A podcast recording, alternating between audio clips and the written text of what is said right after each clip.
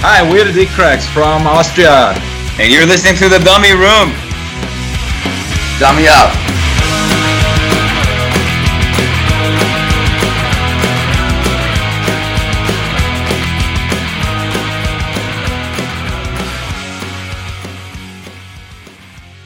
This is the big time, girlie. This is rock and roll.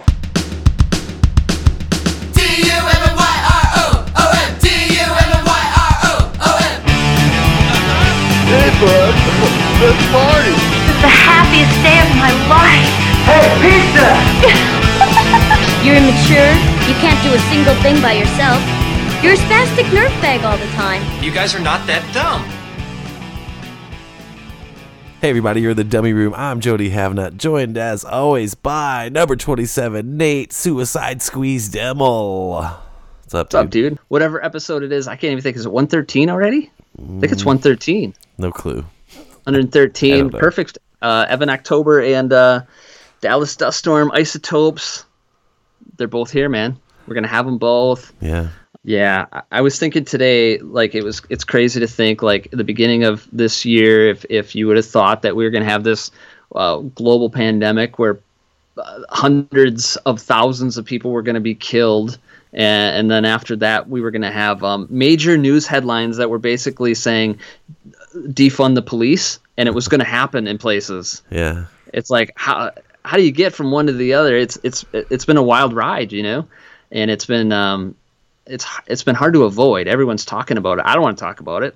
Yeah. You know what I'd rather talk about than uh, the world world news issues and all the bad shit in the world. Believe it or not, I think I'd rather talk about baseball, dude. Anything's better than the fucking. And I don't know baseball, but I'm gonna pretend that I know something tonight. Yeah. But I'm gonna look like an idiot. But we should get to it, man. Yeah, let's do it.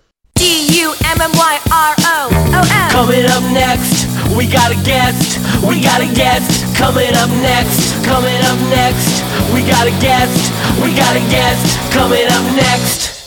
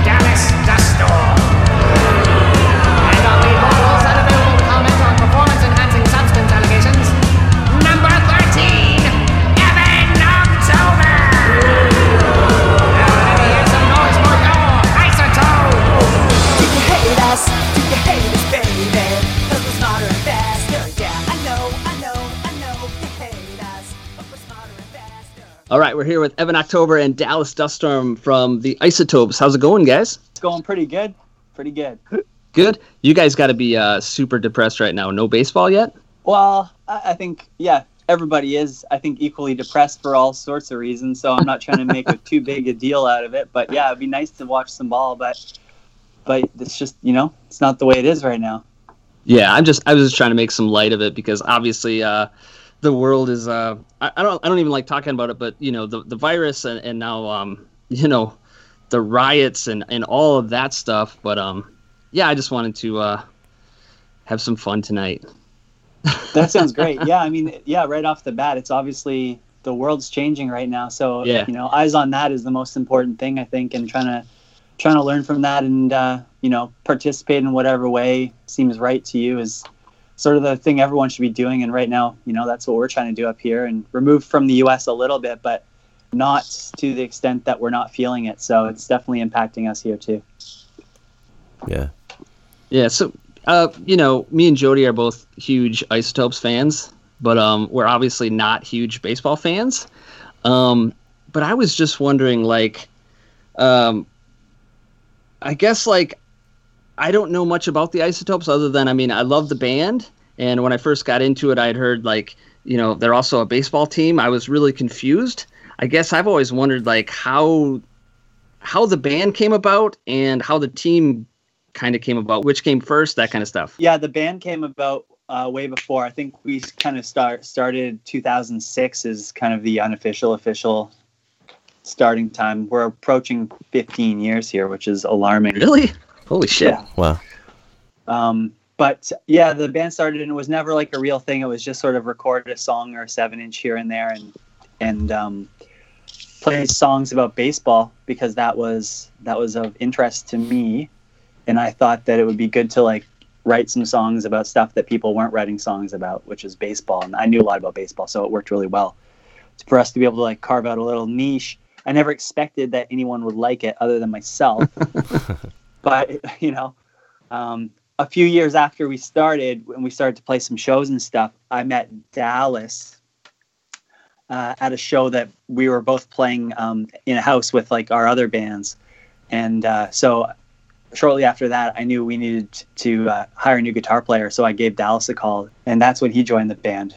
But I think one of the things was he first thing he told me was like, "I don't know anything about baseball. I don't like baseball." it's true. I still don't. so I thought it was like some kind of prerequisite. You had to be into baseball and shit to be in the band. So I guess that's not true. I don't know if there's anybody else in the band who loves baseball as much as you, aside from maybe like Noah and stuff. But, yeah, Rookie Rochelle, when he's in the band, he can give me a run for my money. That's for sure. Yeah. Yeah. But other than that, it's it's I don't know. Right it's on. true. As the band has uh, as the band has like um, become more active in touring and stuff, we've definitely gravitated more toward it. you better be able to play the songs to be able to be in this band. That's the number one thing. yeah, that always helps. so Dallas, when yeah. um, are you as confused as as the rest of us sometimes on what some of the, the songs are about? Yeah, I uh, you know like who the fuck is Rey Ordoñez or Donez?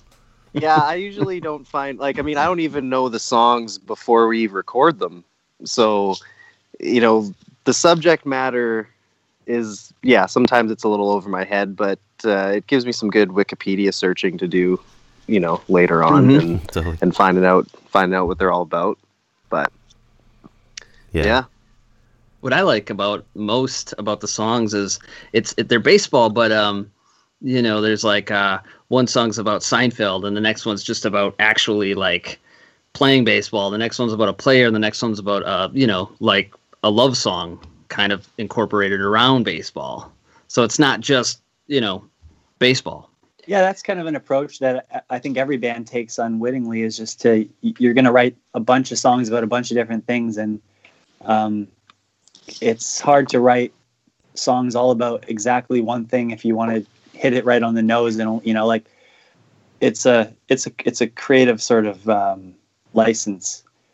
Everything's got to be about baseball, but through the eyes of sort of the way that I've experienced baseball in my life was just through pop culture and through growing up in the 90s watching baseball playing baseball stuff like that so it's pretty personal as well on that level but i think that those are personal experiences that a lot of people uh, seem to share so it's it's kind of struck a chord with a lot of people which is interesting but it's just about like i grew up as much of a seinfeld fan as as a baseball fan and those kind of references when you watch that show are like yeah. oh that is so hilarious so to be able to tie that into a song that other people yeah. appreciate is pretty funny yeah it's super clever, dude. It's really cool. Just like uh, you know, in the middle of Never Been Caught, you guys go into like the starting lineup. That's got to be like the greatest way to ever introduce a band on record. You know what I'm saying? It's so cool. Oh, thanks, man. Yeah, that was fun. We never really wanted to make a full. I never wanted to make a full length record because I just didn't want to write that many songs all at once.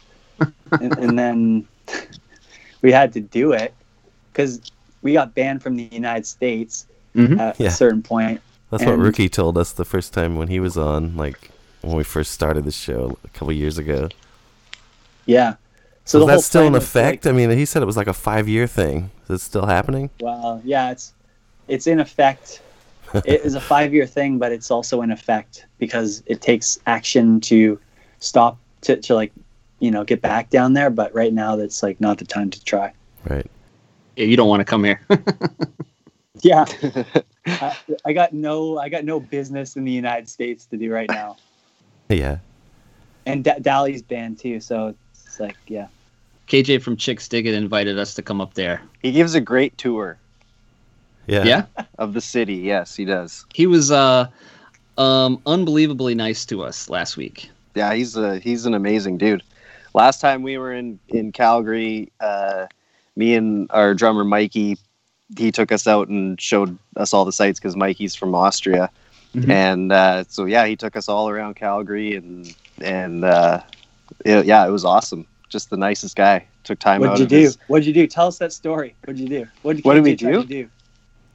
Oh, we, we we tried to get into the Saddle Dome, which we did actually. We got into the Saddle Dome just by asking. It was crazy. I've that's that's the thing that he taught me is like if you want to do something, you just have to ask. Cuz you know, you might get told no, but chances are you might just get to do it. Yeah. 50 50 chance, So, yeah, we just- right? Just Was got it- into the Saddle Dome. Nothing Nobody going on. It was just there. like no, they still had all the lights on and stuff in there. We went down to the ice and, and checked it out. It was it was amazing. that's yeah. awesome. Yes. Yeah, great dude. Yeah, he took us out for dinner on the first tour. With we we did with them too on the first night. He just took us all out for for dinner. It was really nice of him. So he's just that kind of dude. Totally. When he takes you guys out, is it the whole band, the whole team? Like how many people Oh, I don't know. When he took us out for dinner, it was everybody, but I don't know who was on that tour with Dal. Oh, it was just me and Mikey. Just a three banger. Yeah, you're talking Mike from D Cracks, right? Yeah. That okay. Yeah. Who's also a real gem. Yes. What a lineup this band is. When you go out on the road and you got Mike from D Cracks and you got Dally and you got Troy and you got oh man, all these guys, Mandelbaum's dudes, the Boyd's dudes, the Rochelle's. No matter what lineup is on the road, it's like always a bunch of rad dudes. I just want to put that out there because I'm appreciative of that. Yeah. It's never Yeah, the so- same group either. I was uh, I was kind of thinking about that, and I don't. I'm sure it wasn't designed that way, but you know, when you hear like, um, for example, like Screeching Weasel, like people will not accept um, Screeching Weasel without Jughead or Vapid. You know, if it's just Ben, it's not Screeching Weasel. They won't acknowledge it. But um, which I disagree with. But with you, with the isotopes, it's like I think it's kind of cool because as long as it's Evan, right? Evan's there. I mean, you can have a different drummer, you can have different guitar players, whatever. But it's still like because you you treat it as a team, kind of. So like it's almost like who are you going to have tonight, right? Well, I agree with you almost in almost every point there, but um, it doesn't even have to be just me. We um, there there is on record a precedented case where I didn't make a show and it still happened. Oh yeah, It was good. Dallas that's sang. cool. yeah. Rochester, New York. I believe. It At was the, the, bug night that jar. I got that, that I got stopped at the border and uh, I was in jail. So Dally sang. The show Yeah. must go on. yeah. so no yeah. matter no matter who's there, it's going to be an isotope show, and I think that is the key. Is just that you're gonna you're gonna see who you see, and it's going to be a cool show. Yes. After we played, somebody came up to me and they were like, "Oh, great set," and I was like, "Yeah, it was a little, it was a little tricky though, because our our singer didn't make it through," and they said couldn't even tell. So I- you know, I, I was a little flattered, but Never trust the guy who's giving you a compliment at a punk show. I I don't know. I was just thinking about it. It's it's kind of cool, you know. So like, I don't know. Like maybe it could be like a thing. Like I saw all the isotopes. You know, I saw every member of the isotopes at at, at some point in the career. I saw. I only saw, you know, the usual lineup or whatever. Hmm. So it's kind of it's kind of a thing. But hey, I got a question for you, Evan. Like, when did you start? I mean, you started playing baseball when you were a kid, I assume. But did you were playing like beyond high school or something, weren't you? At in some sort of like crazy league or anything? No, well, no, not beyond high school. I was playing in high school to the fullest, like the fullest level that I would had available to me, and we had like the highest level available here in Canada. So I was playing in um, just really high competitive baseball. I was never like the best player on my team, but I was making all these travel teams and stuff, and I was more like a ut- utility infielder on like the best travel team you could be on. So you know, I could never hit, but um, it was pretty cool experience to get to play at that level. Like I got to train with some guys who ended up going into the bigs or who were in the bigs at the time and stuff. So it was um, it was a really it was about as good as as you could do playing baseball before college, and I quit before um, getting the opportunity to play college. I don't know if I would have done it, but a lot of my friends did. So, so you got to travel like all through Canada and shit like that, or just kind of like the Vancouver area? Uh, yeah, it was uh, like regional. So like Western Canada, we'd go and Okay. do stuff, and it was kind of like being on tour when you're first starting a punk band. But it, Yeah. um, Someone getting attacked by like a bird? What's going on? I'm hearing a bird. Dallas? I'm thinking that's Dal.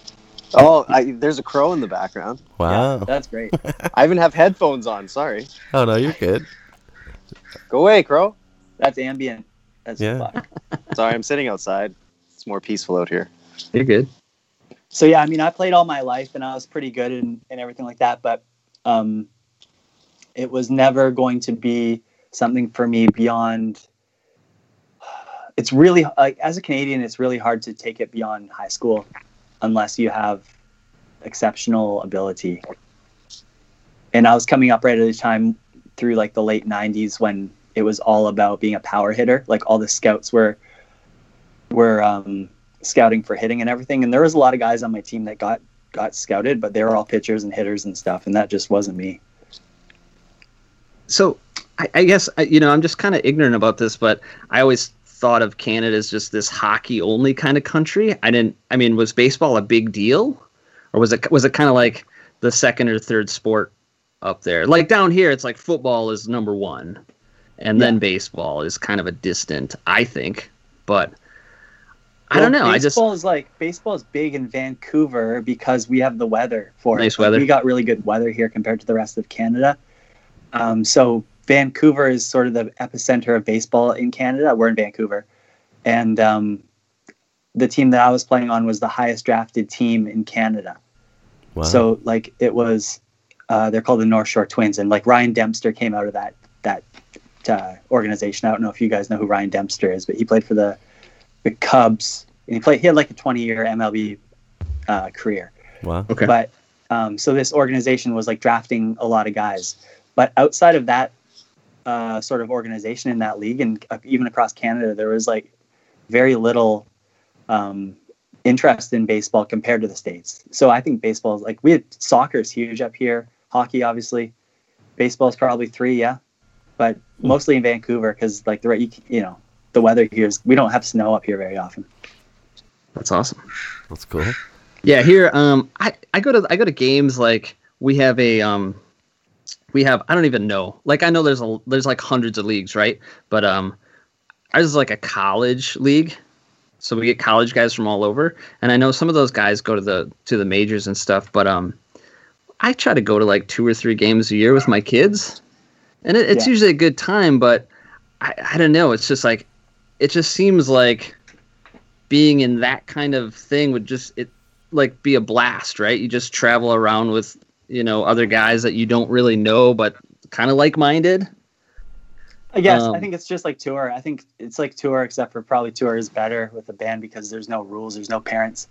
Yeah, but it's also your more your buddies, right? Like your teammates aren't necessarily your buddies because, I mean, I guess they could be, but how Yeah, I is think it- that? I mean, you were into punk rock at the same time you were playing baseball. You're on a team with other guys. I mean, how many of them were into punk None. rock like you were? My, yeah, my, so- nick, my nickname on my baseball team was Blair Witch because I dyed my hair black. Uh, Blair Witch. I like that. yeah. huh? So, So, that's so what how my did coach called me. how did you guys? How did either one of you? How did you get into like punk rock and stuff? Take it down. I got into punk rock when I was in probably like just into high school, and I started going to some shows and stuff with friends of mine, and and then that's when I decided like, oh man, I really want to pick up a guitar and just like I just my goal in life was to just play a local show in Chilliwack, like to twenty people, and then it kind of just all escalated from there and then it introduced me to all sorts of different bands and, and people and stuff. And and yeah like that's how i met evan and you know so. Yeah it was probably just from the people i was hanging out with at at school and whatnot. What was like the first band that just made you want to pick up a guitar?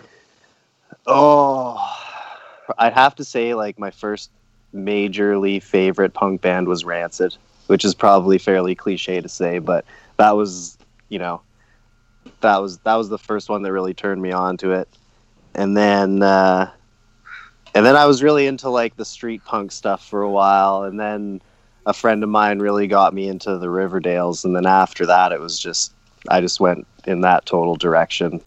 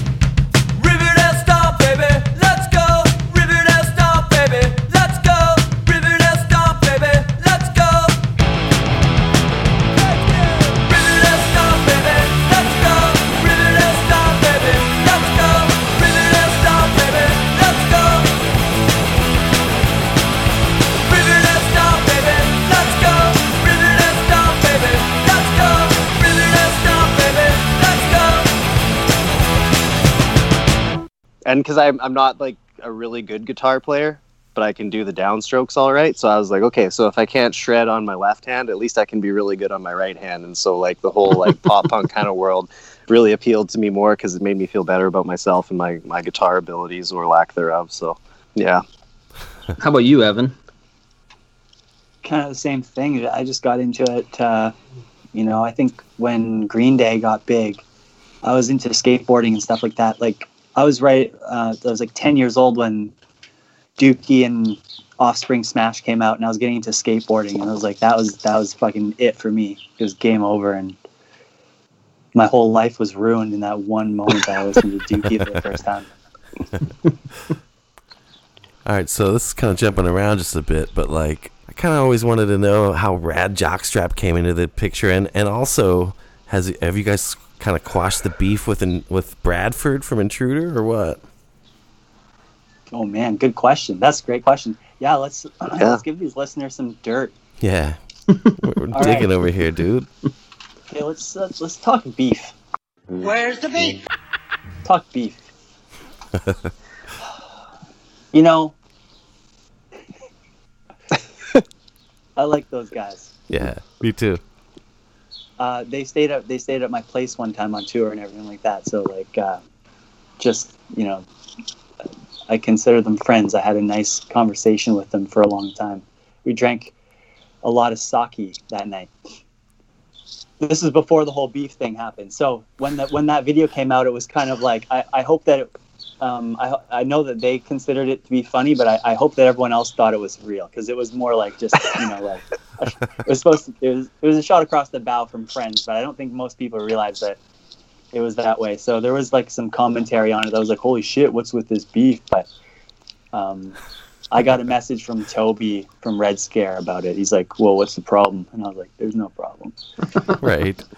I mean, yeah, Um, it's clearly funny. You know what I mean? Yeah. That's how I but took the thing is, I mean, the fact is still that you know Rad Jockstrap was up there in the jockstrap That before I ever saw Bradford get in the jockstrap because he was wearing that leotard Yeah. the whole time. So, and then you know out comes the jockstrap, and I don't know. That's when you kind of have to just say, "Hey, guys." yeah. Um, and so you know, Rad, Rad, we made that video, and Rad said his piece about it, and I think it got squashed right then and there. Although I do think I've seen him in a jockstrap, uh, Bradford, that is, uh, since then. I think the last time I saw him, it wasn't a jock strap, but he did go down to like a like a Some banana sort of a hammock. sling. Yeah. Yeah. Let me ask you That's guys this fine. real quick on a topical note. What do you think happens to Bradford post all this? You know, everybody fucking hates the cops even worse than they did before. You know what I mean? Is he still gonna have that? I don't know, dude. Good question too. He's That's gonna a be really good defunded. question. Yeah, he's getting defunded, man. I mean, they just canceled the show Cops. Did they really? Did you really? hear that? Yeah. Yeah, they canceled Cops. I didn't realize Cops was still on the I didn't fucking either, air, dude. dude. Yeah, I remember that like Oh, when I was a on kid, dude. Holy shit, that's still happening or was, huh? I think Bradford's out of a job, but I think we all are. Yeah, that's the way it's seeming. Kind of sucks, dude. Yes. I got a fun question for you, Evan. So, um, say say you could make a, a pretty decent living playing baseball or playing punk rock, and you could do you you could only do one of them. Which one would you do? Baseball. Really? Yeah. Wow. I don't like to stay up too late. Can I be your bat boy? Yeah, we're gonna Okay, bring good. as long as I can bring the whole band with me, Totally. then we can do the baseball thing. Yeah. You need nine Uh, but I guys, say right? That only because I, I think I think we've you know it would be nice to experience something new. We've done the band thing. Now let's try the baseball thing. I'd like to do both. Is what I'm trying to say. Yeah. So, what what is crazier from your experience? Like a bunch of crazy baseball players or punk rockers? What do you mean crazy? Well, I just mean like you know, like after the game, like I don't know, shit's shit's got to go down with both crews, right? Well, maybe it's me, but I've always found myself in scenarios, regardless of whether I was traveling with a baseball team or a punk band, that you just find yourself in scenarios that you'd never otherwise find yourself in. So I think that probably there's something about uh, traveling as a group of people that sort of it's it's it's a constant party that it doesn't really matter what you're doing you know whether it's playing sports or whether Yeah. even like work stuff right like it's just when you're traveling with people there's this you know go to mexico for a wedding it's the same vibe right Yeah, totally. so it's just like traveling with people brings out pe- you know it's like a constant party yeah. I could see that. although uh, i mean life on the road in a band is pretty you know there's a lot of downtime Yeah. which is which is why you end up i think like partying more drinking more and doing all kinds of drugs and stuff because uh, you need to balance out all that downtime Totally. What do you think, Dallas? I mean, I know you never played, you didn't, you know, play baseball or anything, but Well, you know, I, I I played hockey growing up, and um, you know, we we used to get into some shenanigans too. But I think that uh, for me, I've probably gotten into more shenanigans and trouble playing in a punk band than I ever did playing hockey. well dal you got banned from the most free country in the world That's true. yes, I did. Yes, I did. Yeah. After I got in there, I got in there illegally, and then came home, and then tried to go back down, and then and then got banned. So mine was like mine was six months after your ban. yeah Yeah, that's i mean that's hard to beat from a from a midget hockey team you know that's true. Yeah, Yeah, totally. It sucks though, cause man, we want to see you guys play around here so bad. I've never seen you live.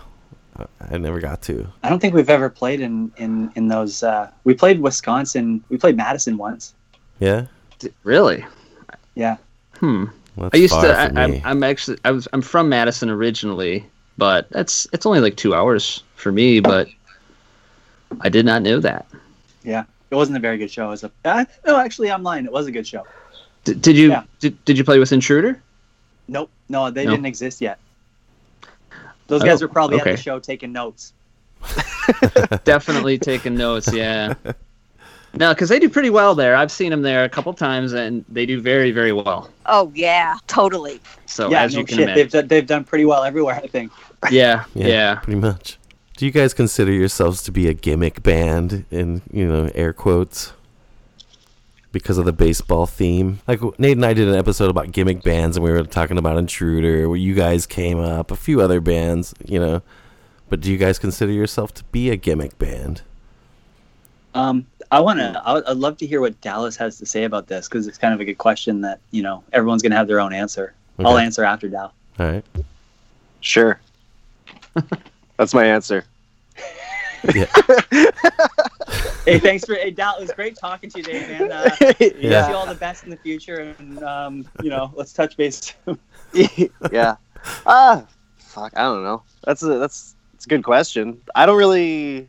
I mean, it's it, it is a bit of a gimmick, but at the same time, it's like I feel like the word gimmick has such a negative Yeah. connotation. I mean, I'm, I don't mean it that You know- way. You know what I mean? I'm just no, asking of course you what don't. you but think. I, I, but you know what I mean. Like Yeah. it's uh, like Evans Evans said before, like he writes songs about baseball because that's what he knows about, and he can write good songs about them.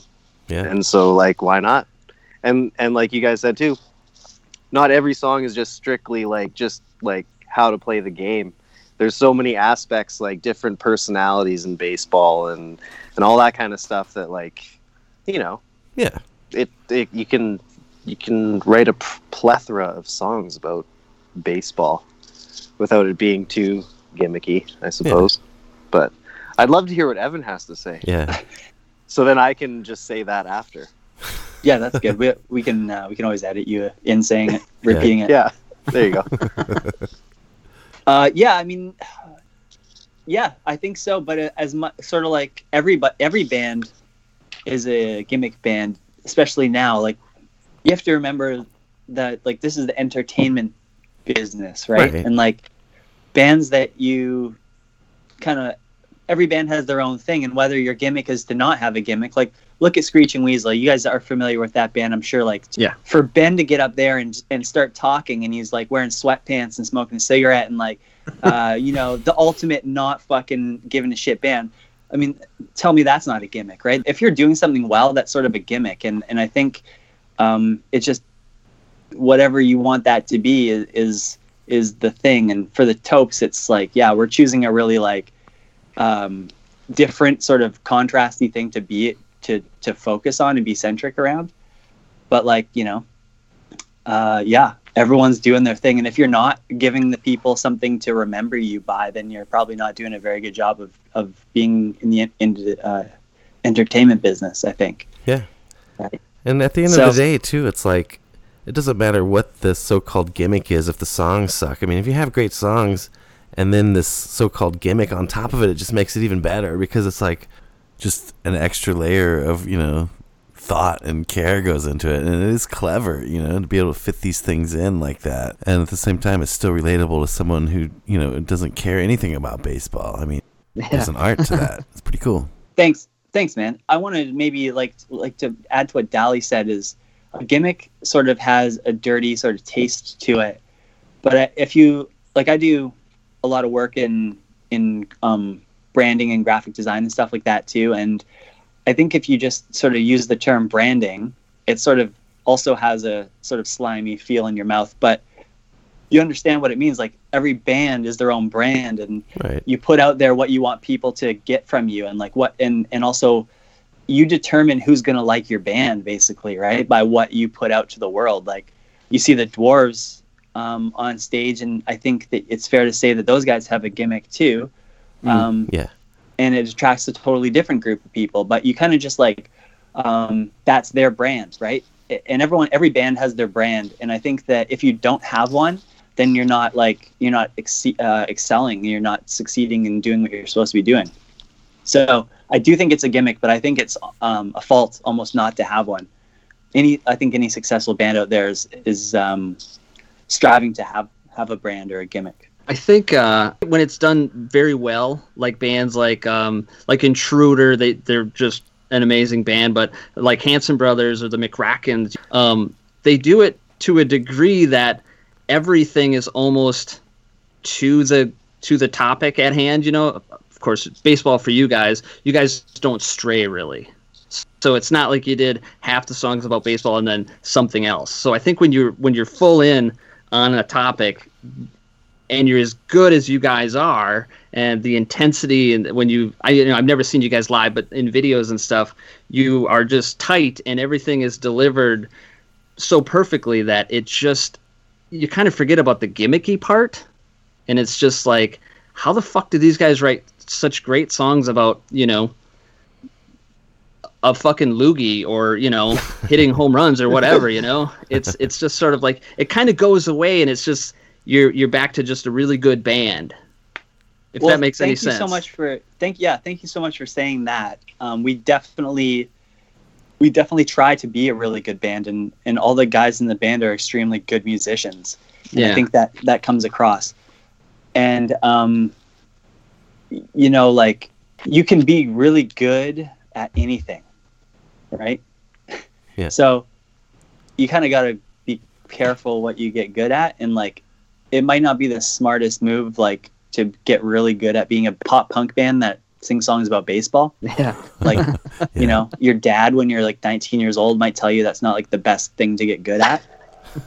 Like try maybe like being an architect. If you're if you're good at being good at things like don't do this. But um it has worked for us and we have gotten really good at it. But those other bands you mentioned are the same deal where it's like no one would have ever thought that um starting a band where you dress up like eggs and whatever the fuck chickens the McRackins do like that's not a good idea like on paper but it, it becomes a good idea if you are if you become good at it right so people really recognize when people get good at doing stuff and when a band goes up on stage and it doesn't matter what they're doing if they kick ass then you take that home with you above above anything else right Mm-hmm. Totally.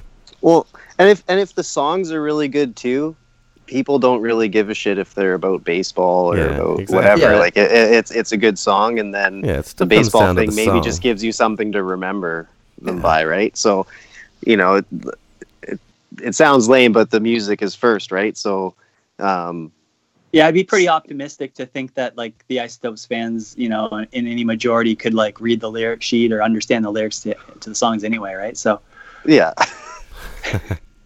Hey, what's the, what's the deal with Hasta La Vista? How like like Blag has something to do with that one? What's going on with that?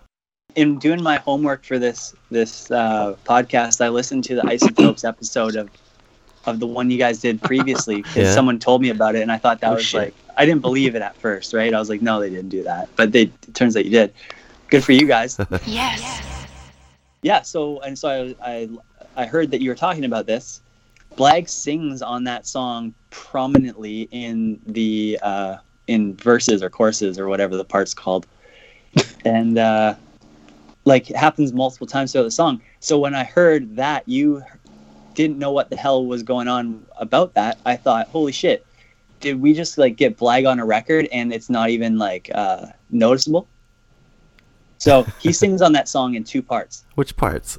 He sings, uh, Dally, what does he do? Do you know? Uh oh shit! I just gotta sing the song in my head for a minute.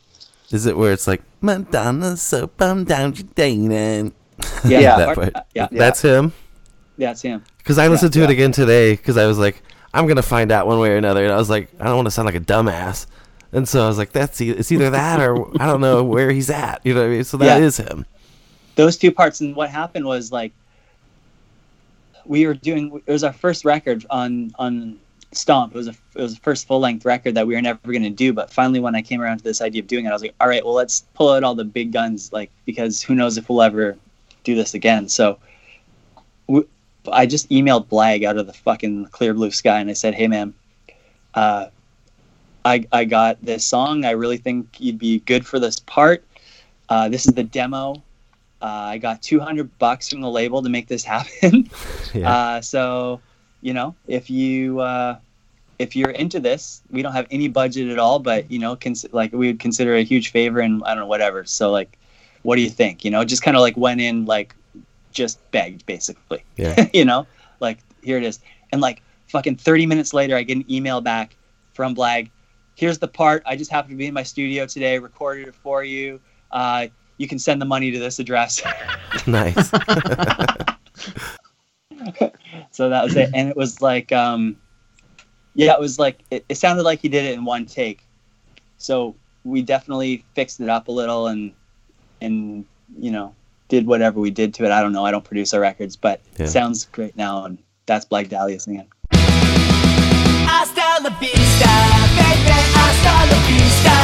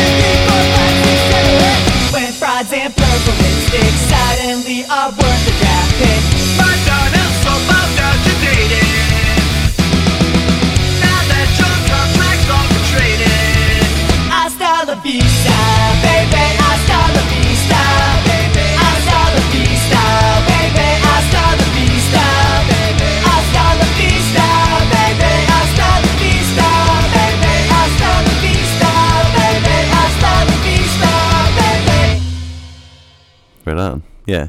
It is one big disadvantage of being, you know, a digital listener because there's no liner notes, there's no art, there's nothing, you know, just a thumbnail and the music, which is super convenient to listen to, but you know what I mean. There's no information. Kind of sucks sometimes. But that is one of the cool things about doing the show. We get to kind of find out. So that's cool. Yeah. Well, the thing is that song's in a pretty like it's a different key, a different register for him, so it, it's it's a lot higher than he would normally sing something. Yeah. I dig on that song though. That's one of my favorites. Thanks. Um, let me ask you about the logo quick. Obviously, kind of lifted from The Simpsons, but were you, are you responsible for the uh, the cross bats? Is that what you call I'm, them? res- I'm responsible for everything that you can see. Cool. I think it's And- cool, man. I love it. Thank Obviously, it's a it's a cool nod to The Simpsons, but then it's also, I mean, kind of a kind of a interesting nod to just like punk rock in general. You know? Well, it's You know, just a the- cool little logo, I think, and I made it so long ago. I'm pretty sure I made that logo in 2007, so it's been around. But uh, yeah, a Simpsons thing.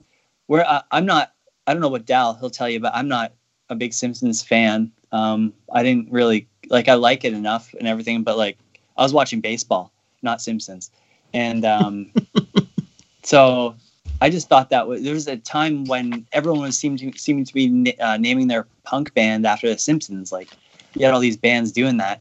So I thought, wouldn't it be funny to have like a baseball themed punk band and then call it the Isotopes? And that was like how that happened. So I, you know, it was just like a good name idea. It had nothing to do with my fandom for the Simpsons in any way.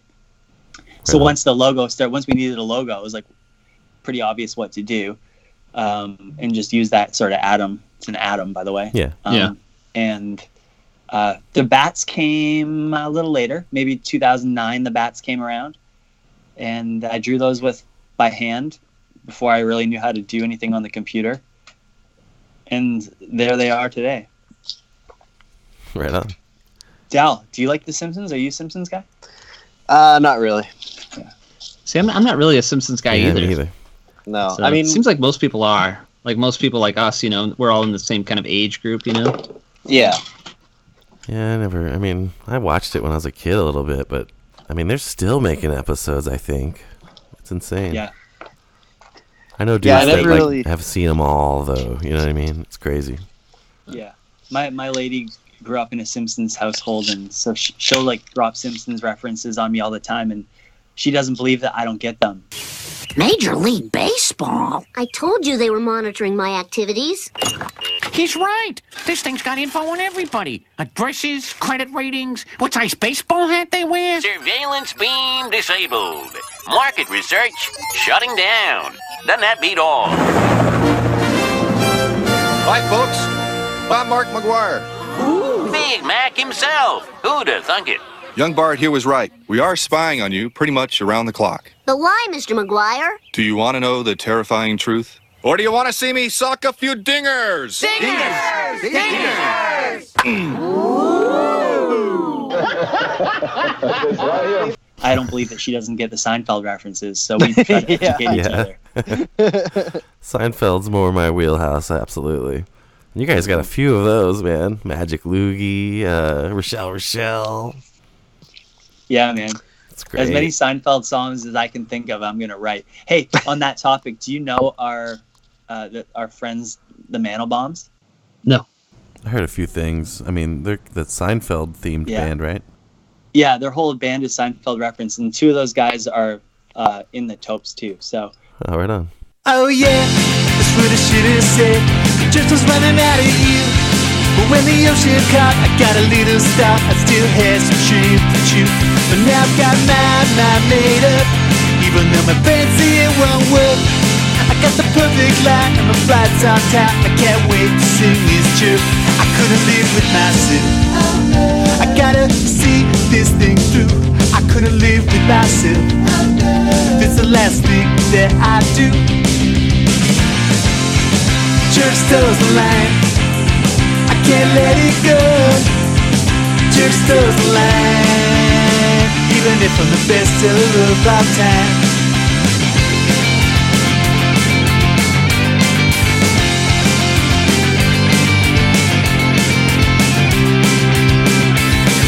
The cranium cock's got some space to rent. It's not bad, but it won't do.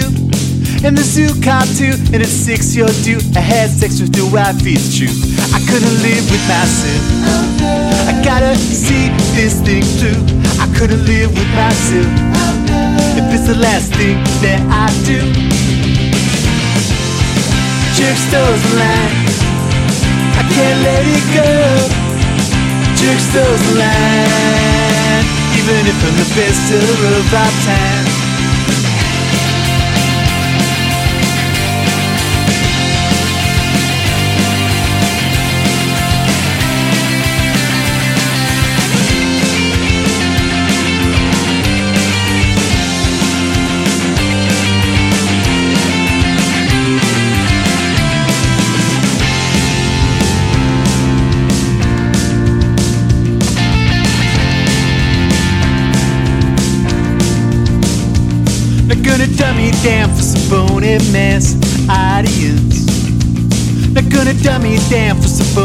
Mess audience. Not gonna dumb me down for some mess audience. Not gonna dumb me down for some mess audience. Well, the jerk's still caught, and they're running out of you. And you know it's true. You know it's true. Well, the jerk's still caught, and they're running out of you. And you know it's true. And you know it's true. You know it's true.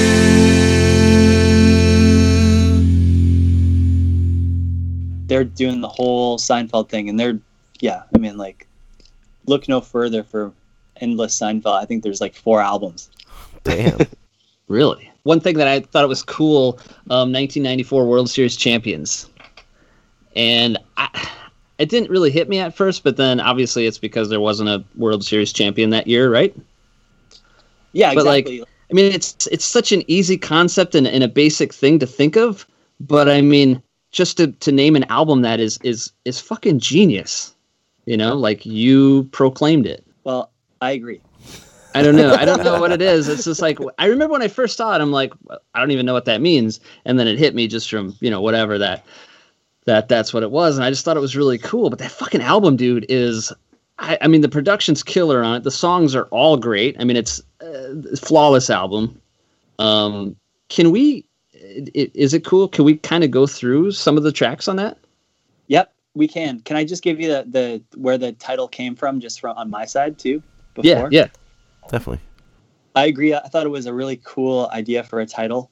I think I came up with that title for an album like maybe early, early on in the band's existence, and I always said, if we ever do a full length, this is what we're going to call it: 1994 World Series champions, right? Okay. Uh, so, and but we were never going to do a full length. It was like never in the program. So, finally, we get this deal with um, Stomp Records, but the deal's for two records, and um, I, I said to myself, we can't call our our first album 1994 World Series champions because it's too ballsy. Like it's just it's too arrogant to come out with before a lot of people are going to know who we are. So we got to we got to like my goal was to save that album title until we wrote a first album that was so good that would warrant having a second album called 1994 World Series Champions. so it was like this super long plan of like executing this album title that that finally came to like exist but there was like a big chance in not using it the first time we might have like really shit the bed with the first album and then if we would never have been able to use it on the second album if the first album flopped so um, i'm really proud that we got to because that was probably 10 years of an idea that finally came true It's awesome. I love how it's like the sides are home in a way. That's just fucking a cool little detail. Man you guys are such nerds man i just love that you, just know you know every like you you probably know more about like all that stuff than dallas and me put together I don't know. We just been listening to this kind of music our whole lives, so it's you know just kind of like it was my baseball, if you know what I'm saying. Yeah, I love it. I love that. Yeah. You guys are passionate about it, and you can tell that. And I appreciate that um, all the little details that we've put into our stuff actually are received by someone and appreciated because it's very easy to like do a bunch of stuff and then no one gets it, right? So thanks for Mhm. listening and, and digging it. You're welcome. Thanks for doing it, man. It's great shit. Yes.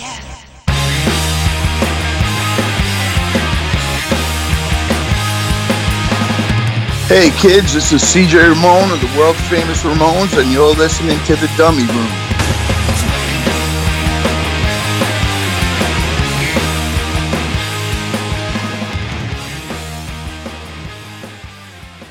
So yeah, right, let's cool. go through the record. Yeah, let's burn down some songs here. Let's see what happens. All right. What we do ain't secret. What We Do Ain't Secret. Um, it's a rip on the Germ song What We Do Mhm. Is Secret, and I thought it was a really cool way to start an album as well as being ballsy.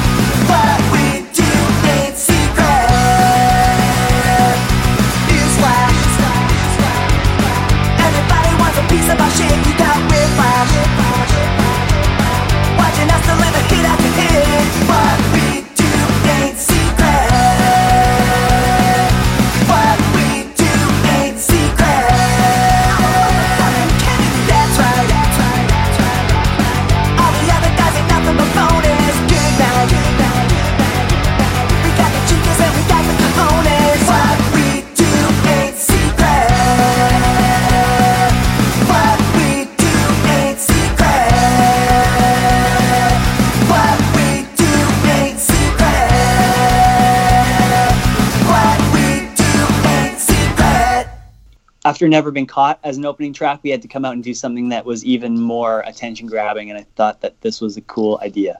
Yeah, totally. Okay, uh, difficult to sing the backup vocals. yeah. I had a tough time with that one. Yeah? Yeah, this is kind of high. Yeah, it does get kind of high, dude. Uh, DOA. That's like when you get someone out at home plate, right? Like, Yeah, you what- watched the music video for this song? Yeah.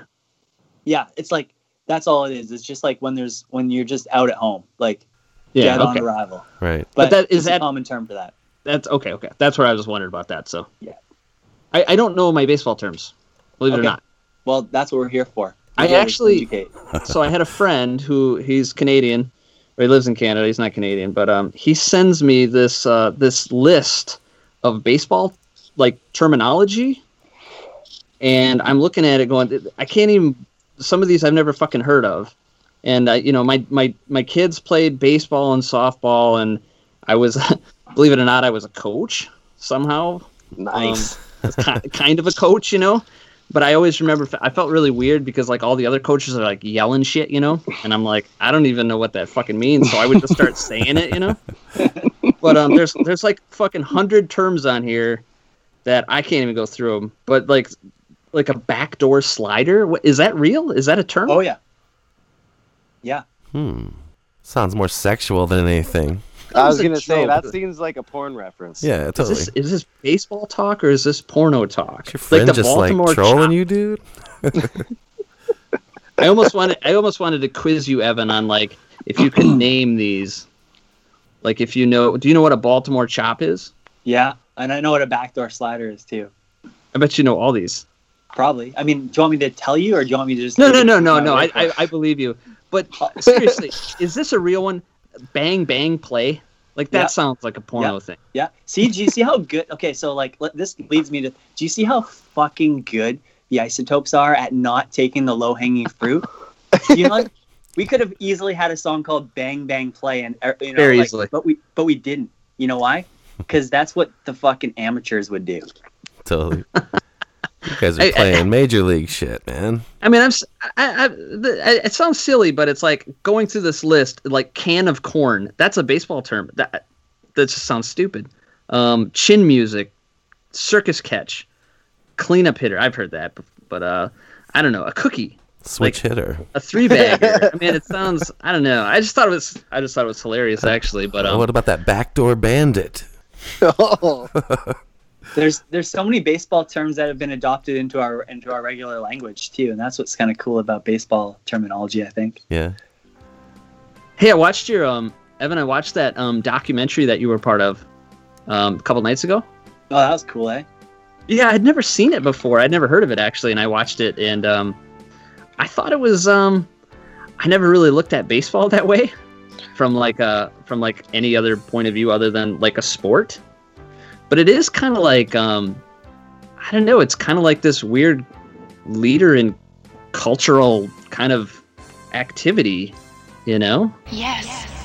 it's like the things that they were talking about it was like okay baseball's been tr- you know doing that and now like society other sports are catching on it they seem it seems kind of like they're more open to changes in life culture does that make Well, any I- sense I, yeah, it makes sense. I don't think that the organization of Major League Baseball, or as it's often referred to, just as baseball, is in any way open to stuff. For I think they're as closed-minded as any other large corporation. But I think that the people who are into baseball are sort of um, intellectual and um, creative. I think it's the sport that attracts those types of people. It also attracts just your everyday NFL crowd too. Um, but it, it it it definitely transcends that that cultural sort of um, area, and it just gets it gets that from people. Like people are just influenced by baseball because it's um, it's just romantic, you know. That's what it is. Baseball is just romantic, and you get that as an artist. You get that as a human. So it's this human. It's got this human quality to it that other sports don't have.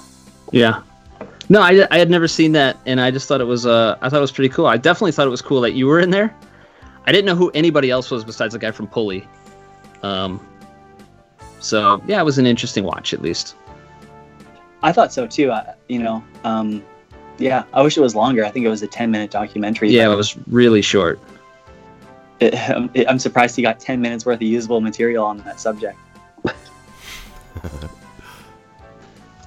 Okay, so back to uh, what do you, Dallas? What do you have to say about DOA?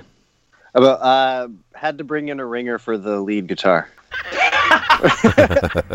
yeah, That's true. that is true. Well, none of us can play like that, so we had to get Danny in there.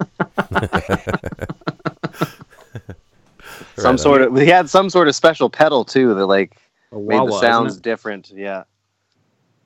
Yeah. So we brought in Dan, who was playing in the Real McKenzies at the time, and he had also done. He he did a tour with us later, but uh, he was um, available, and we needed a, like a. I think I told him because he's like probably the biggest NOFX fan that I know, and like one of the best like lead guitar players that I, that I know, and he was playing in Troy's other band at the time. So I was like, hey, can we get Dan in? And I told him all we need is NOFX. We just need a NOFX solo, and it's in this key, whatever the fucking key it was, and uh, he came in and he just kind of sat down and just ripped through it like that.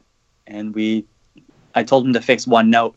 He had this F sharp, which made it sound super metal or like you know lagwagon, new lagwagon sort of. And I told him to get rid of that one note, and it's perfect. So he changed it, got rid of the note, and it's like you know sounds like that. But that's what it was. It called for that solo, so we That's awesome. Yeah, fuck that F sharp. So Dallas, were you like, uh, how the fuck am I gonna play this live? Were you freaking out Uh, when after he played it? Yeah, oh yeah, like uh, I think it was our tour that we did, like uh, when we went to Pouzza Fest last, and I I had to do that one. So I know I knew that Dylan uh, had had played it before, so I I got on a FaceTime with him, and I was like, dude, can you show me like how to even just stumble through this thing because I I can't do this. And so we had like a little lead guitar course on FaceTime, and and uh, so I, I you know I made my way through it for those shows. It, it it wasn't very good, but I also didn't have the special pedal. I just had my tuner, but um, yeah, it was tough. It was tough. Right but you know that's how you learn. That's how you learn. Yeah, gotta So, push yourself, huh? Yeah, exactly. That's what's up. and it sounded great. All right. Yeah. What's next? Uh, uh, Legend of George Brett. Let me just say, dude, that video fucking rules. It's hilarious. I love that whole like Wayne's World kind of vibe. It's funny. It was a late Yeah. start to the shoot. Yeah. So, yeah. What's new, Dal? Yeah. So whose car is that? Was that was that your car, Evan? Uh, I bought it for the video. Really? Yeah, they gave us a thousand bucks or something like that. Cool. I bought the car for six hundred bucks. What, And then we where's spray the, painted the sides and where's the car now? I thought I saw a post once like years ago or that you guys were selling it or something. I sold it, man. Okay, so it sat in storage for a couple of months, and then I said, okay, I'm going to sell this fucking thing because I don't need it. I don't want to be a guy who drives around in that car, and I'm going to sell it. and uh, so I sold it. And um, the thing about selling a car on Craigslist is that like you always get the worst possible person um, to who wants to buy it. So this one guy who's like taking a t- like two ferries in from up the Sunshine Coast to like come buy this car, and I'm like, oh man, you're gonna come all the way out here. Like it's like a five hour trip on two ferries to to buy this car, and I fucking guarantee you, it's not gonna make it a block. Like it's not, you know. But I told him that I'm like, don't come in and buy this car because this car, like, I can't guarantee you it's gonna make you a block. Like I just drove it around the block from where it was parked in storage, and it made it here, and we made that video with it to prove that it drives. But that's the best that I can give you, right? And he's like, no, no, it's all good. I just want the body. I'm gonna come in, blah blah. blah. So this guy comes in and buys it, lowballs me. I think I was trying to get seven back for it. Like I bought it for seven, sold like whatever. He gives me like four hundred for it, and then like 15 minutes later calls me on the phone. Hey, the car's dead. I'm like, well, I don't know. Your problem, bud.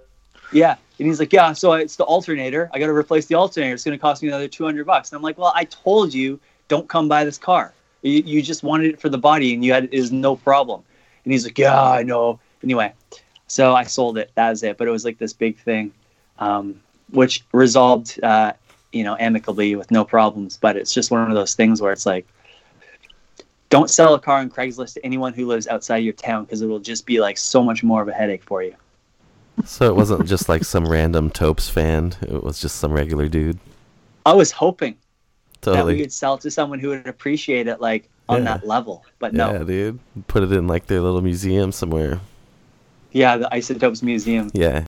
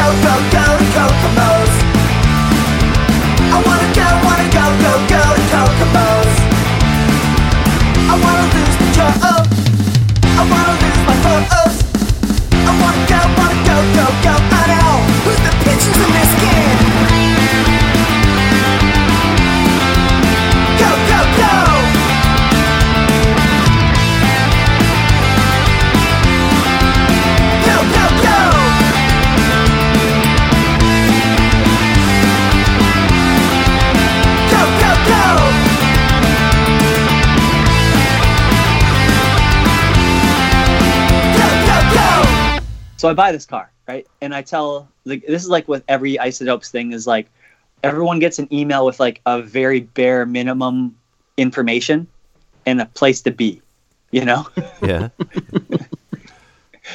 Uh, so, you know, and then where everyone's late. So everyone shows up and we're supposed to be making this music video and the car's all like painted up and I've been painting it with um, my chick, Elisa, that afternoon. She she she's the one who actually ex- exacted out the whole stencil. Like I drew it out, but she she she knifed it out. Okay. And uh, you know, we're so we're paint, painting this car, whatever. And and it should be known that Dallas lives like 90 minutes away, so his time's pretty valuable. He's got a, like a you know a wife and two kids. You know, Okay. Just one at So- a time, but okay. one kid at the time. You were working on the other one, right? Well, yeah, as hard as I could be. Yeah. So, you know, you're trying not to waste people's time. It's like, if you want to come out, we got to make this mu- music video. You wanted to get everyone in the band in the music video, so you got to work around people's schedules. I'm always very, I try to be aware of not wasting people's time. So we get out here, the car's ready to go. We load it all up, and we're driving it out of like the driveway, and it hits this rail, this fence rail that's in this in the in the in like the driveway, and just rips the the muffler like right off. like, but so far down that it's just scraping and it's not off and it's not on. It's just like lodged into the ground and scraping. So we can't drive it now. Oh man. We can't even get out. Like what? We couldn't even get out of the driveway because of that rail, right? Yeah, we couldn't move. Damn. So we finally pull it out into the alley, and like we have to jack it up, and it, we look underneath, and and and Dally Dally's underneath there, and he's like, "Okay, it looks like we need to like fix this," and I, I'm like, "Fuck, I don't know what to do at all." Uh, so we get like the neighbor to give us like, how do we even Dally? Do you want to like tell the story? Because I don't know. Sure. So luckily, across the alley, a guy was working on his motorcycle, and I was like, "Hey, you don't happen to have an angle grinder, do you?" And he said, "Yes, I do." So I hop under the car with an angle grinder, and I just hack this muffler right off. Just throw the thing away, and I'm like, "Okay, finally, we can do this." We're like maybe three hours behind schedule. And so now we could finally drive this thing around. And if you look in the video, I have paper towel and electrical tape on one of my fingers because I had just obliterated my knuckle and it was just bleeding everywhere. I was wondering. so it's about it's that. on there. It's it's on there for some of the some of the shots, and then it's Yeah. not on there for some of the shots. But yeah, it was. Uh, yeah, that was quite the ordeal. I think we were in there with a hacksaw too for a little bit, and that wouldn't work. We were trying to pull it out, and then finally, I just said, "Hey, we need a we need a we need an angle grinder in here." The And yeah, thing so was then up just on like a jack, and it was like rocking back and forth while we were like, yeah. Oh shit. like oh no. Uh, so yeah, that that video took a day, but like pretty much a day longer than it had to. yeah, that was a long that was a long while. So did did you guys actually go into what was it? Is it Duffin's Duffin's Donuts? Well, No. we can't give the ending away. Oh shit. Whoops. Yeah, we got as far as the door and decided no, let's not. Yeah, that was probably at like two thirty in the morning. After like numerous takes of trying to like make the light and make that turn and park in the handicap parking spot. yeah. Yeah, because that's all like we filmed that with like a no budget, right? So it's like our friend on one like camera with a tripod, and then we're trying to drive through traffic and coordinate with the lights to make sure that we can make all these moves in traffic without like you know with with so that it worked. And uh, so it took a bunch of tries, but it you know you see that shot and it's like almost a 360 turn into the parking lot at full speed into a handicap spot. Yeah. So how loud was that fucking car, man? Yeah. With Oh, it was loud. Driving down the street, everyone's looking at you and shit. Yeah. I, I, I- edited I edited that video. I had to go like uh, side story. I had I didn't have a computer that could edit a video because it's like pretty is eight 4K video. It's pretty hard to edit. You need like a fast computer. Yeah. So I went to Best Buy and I bought like twenty five hundred dollar computer. Uh, uh, made sure I had a really good return policy. Went home, edited it. Like took me a week. Made sure I had like a fourteen day return policy. Took it back. Told them, uh, ah, you know what? I think I'm a Mac guy, and uh, returned the computer. Nice. got the, got the full edit, but editing that video, like the, I was listening to it in headphones the whole time, and the whole thing is just the the fucking car, like growling. yeah. Well, I know like the first part where it's like this is my my best friend Dally Duststorm and all that stuff. The car was so loud that I remember like a couple days later you were like, "Hey, you got to send me a voice memo of of you saying yeah, whatever." So I can Yeah. put it on like on top and mute the car. Yeah, we 'Cause it just- overdubbed it all wouldn't that pick stuff up. just on voice memos. Gotta do what you gotta do, man. Yeah. Do you guys know that George Brett? Do you guys story? know the George Brett story? I don't think so. No. He's uh, a. No, I just know who he is. About. Okay, so the, yeah, the legend of George Brett. It it all stems from this video that I found on the YouTube of George Brett at like warm up of practice telling a story about how he shit his pants. And it goes a little something like this. I shit my pants last night. I did. When's the last time you shit your pants? I'm good about twice a year for that. This is an honest to God true story. A couple years ago, I was in Vegas, staying at the Bellagio. Met some friends at the Mirage, went for dinner, went to this great little steakhouse, Kokomo's. Chef brought out these crab legs. He said, Dave, these are great. I got to give them to you guys. So we eat them. We go out to the tables. We gamble a little bit. I got to get up early because I got a tee time in the morning. And as I'm walking back to the lobby, I'm walking. All of a sudden, I yell, Oh, fuck. And I'm standing there like this. I got my butt pinched so fucking tight. Like I'm fucked. I can't move. And so I'm standing like this. I take one fucking step. water. Straight fucking water. From the crab legs. And then it goes on. But uh, that gives you the gist of it. Yeah. Holy That shit. awesome. That's on YouTube? I gotta find That's on that. YouTube. Yeah, if you if you just look up George Brett story, Yeah. there's there's like the the the real one, and then they somebody did a great auto tune version of it, which is the first one I ever saw, and I was I was pissing my pants laughing the whole time. And then yeah, I remember I remember I showed it to Evan, and he was like, "Dude, you got to write a song about that," and I was like, "I can't," and then he did, and it turned out way better than anything I could have imagined. um, but yeah, no, it's a it's a it's a great fucking story. Yeah. I Just a great fucking story. just a great fucking story. But the best, I think, I think the the icing on the cake of that whole video is at the end. He just says to the guy, "Got up the next morning, took the most perfect double tapered shit I've ever had in my life," and then he takes like three steps and he goes, "Who's the pitchers in this game?" like, You guys definitely got to check that out. Oh, And definitely. Basically, every lyric in that song is lifted from that uh, Cool. from that video. I just found it on YouTube. I bookmarked it. I'm gonna watch it later. oh yeah, It's gonna be good. tight. It's it's got a bit of there. There's a, a few moments where it's just like, but you know, Yeah. you can get worth past it. Worth it. Worth it. It's worth it, hundred percent.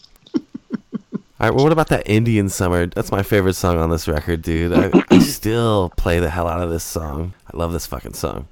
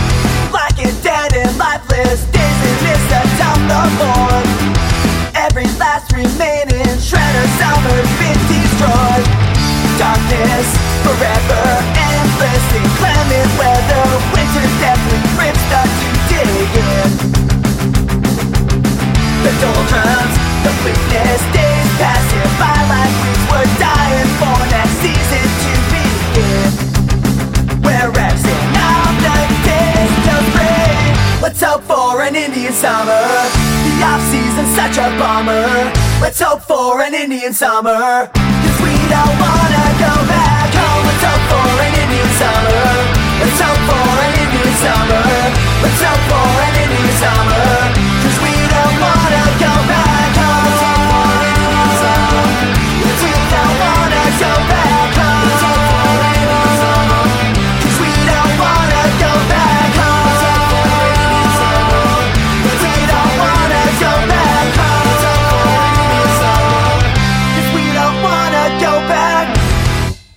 Yeah, I mean, this was a really like you have to understand. I think my mentality coming into writing this record was that this was album two, and we had to deliver a better album than Nuclear Strike Zone.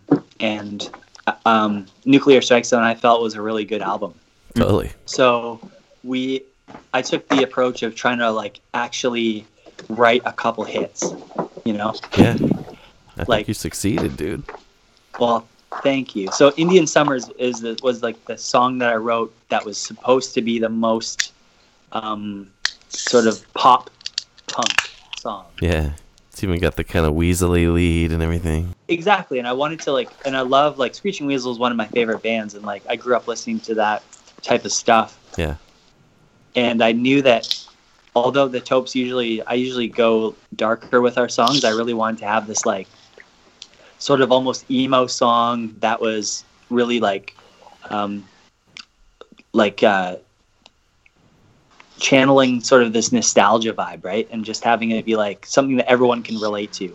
Whether you're playing baseball or not, it's like everyone kind of wants to have this extended summer and everyone's bummed when the summer's Totally. over. So um it uh it was just one of these things where it's like, okay, I'm gonna write the I'm gonna write a catchy tune. and then, you know, Yeah. kind of went from there. It's fucking great, dude. What's up with the line about you're gonna sit inside and smoke a whole pack of cigarettes alone? Well, okay, because like that was what I was. Uh, I don't smoke anymore, but at the time that this whole isotopes uh, record deal was going down, I was like sitting in my like apartment, uh, smoking cigarettes, you know, through the winter, just like getting down to business, writing, writing, and writing, and just like fucking, you know, not really having a lot of fun. Just like we signed a two record deal without having any songs. Is I'll put it to you like that, you know, and it's like, oh fuck, we got to like do this and so I was just I wasn't even supposed to smoke inside because it was a house and my landlord lived upstairs and didn't want smoking inside, but it happened every once in a while. And um, there was one night when we, me and one of the other guys that used to be in the band like smoked like two packs of cigarettes all night just working on on shit, and uh, it's kind of just like taken from that, you know. And I thought Yeah. that's a really kind of depressing. That's like the most depressing image I can think of, really. yeah. Such a great song. And another thing about this record too is like, man, the fucking production is stellar, dude. Everything sounds so fucking good. And this one even has kind of like, you know, that like reverse gate before it comes back in for the last chorus. Sounds fucking tight, dude. Oh yeah, totally, totally, totally. You guys know the Hextalls, right? Sure. Yeah. So Jeremy from the Hextalls it produces our albums, and he- he records everything, engineers it all, and then mixes it. And he is like the best sound guy that we've ever worked with on any recording. So he did both of those records, Okay. and he's like the reason that they sound so phenomenal. He he took a lot of care to make sure that these records came out really good. So that's why those those Hextalls records sound so fucking great too. huh? Yeah, totally. Yeah, some of them. They always have great production. Oh, the last, the, the past couple have sounded really good. So When I was uh, driving home to get here to do this tonight, I heard uh, Hextall's doing uh, that cover of Pat Benatar came up in my shuffle. It was sweet. Nice. um, who wrote the who wrote the the lead on the, that on Indian Summer? Evan. Yeah. Evan writes everything. Okay. I don't write anything. Hey, I got to So Evan, when you're writing, when you you guys are like doing an all nighter cramming to make this album or whatever, um, how how are you? Do you have like a notebook full of I you know cool baseball ideas like Morgana? You know, we got to write a song about her. You know, or is it just like just all coming to popping in your head at once? It's um, I write song. I, I have a list going of song titles. Okay. So I always have a list of song titles going. Um, and basically, um, the process of just always kind of uh, looking back on what what what I have title wise, and then coming up with ideas in my head for music. Um, I play guitar very like badly. I played guitar on like the first couple of seven inches we did and everything, and I used to play live, but I'm not the person that should be playing guitar, so I usually just hum it out and um, make the other guys suffer through trying to like translate it to actual chord. Yeah. Dal, what's the experience like when you get a demo from me via text message? The the demos that I get are usually an out of tune bass and Evan singing. So I don't even really like I listen to it, I'm like, yeah, okay, that has potential. And then I'll just show up and be like, okay, so how does that go? Like what are what are the chords? And then he'll be like A five. And I'm oh, okay, I think I know what that one is. Yeah. I don't I don't even really bother like learning or trying to learn what they could be because it's it's never the same. But It always changes anyway. Yeah. yeah. Right on. What was the question? I'm just wondering. I want to see this notebook of all these ideas. You know, I mean, you got to have a ton, right? Oh, uh, yeah, it's in my phone, and um, I usually lose a phone a year, so I use I, I lose a lot of ideas per year too. Yeah. But it's a, just the notes in my phone that's just like I have song title after song title after song title, and I basically write backwards from a song title. And if um, if the song title isn't inspiring, then I'll just move on to the next one. It's like pretty much 100% of the songs started with the title. Right on. Are you ever just like watching a movie or TV and they might be playing baseball and it's like, oh shit, this could be a song? Mm, It's funny, dude, because whenever I see baseball on a show I'm watching, I start thinking, man, is this an Isotopes tune? That's what?" exactly what I do. Yeah. it's crazy. you know what I think when I watch baseball, like watch, uh, well, like in a movie, Yeah. I'm like that guy doesn't play baseball in real life. He can't even throw. So there's no angels in the outfield coming anytime Like, soon. I'm critiquing the me- the mechanics of this actor. Yeah. um i don't know there's like the obvious ones like movies and stuff where it's like well we got to have a song about like major league we got to have a song about the sandlot we got you know all that stuff so Yeah. those are obvious so Yeah. those are kind of just like those have happened Right. All right. How about uh, Psycho at the Sandlot? mm, i wrote that song in my head while i was uh nailing shingles to the side of a house with my dad in west vancouver It just came to you. That's that's better than anything I'm gonna say, so we'll just go with that. Right on.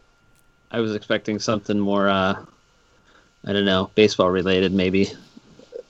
You were obviously not happy with wanting to uh, to be roofing, so you just, I don't know, wanted to. You were going psycho. yeah that's pretty much it Right on. All right, Morgana.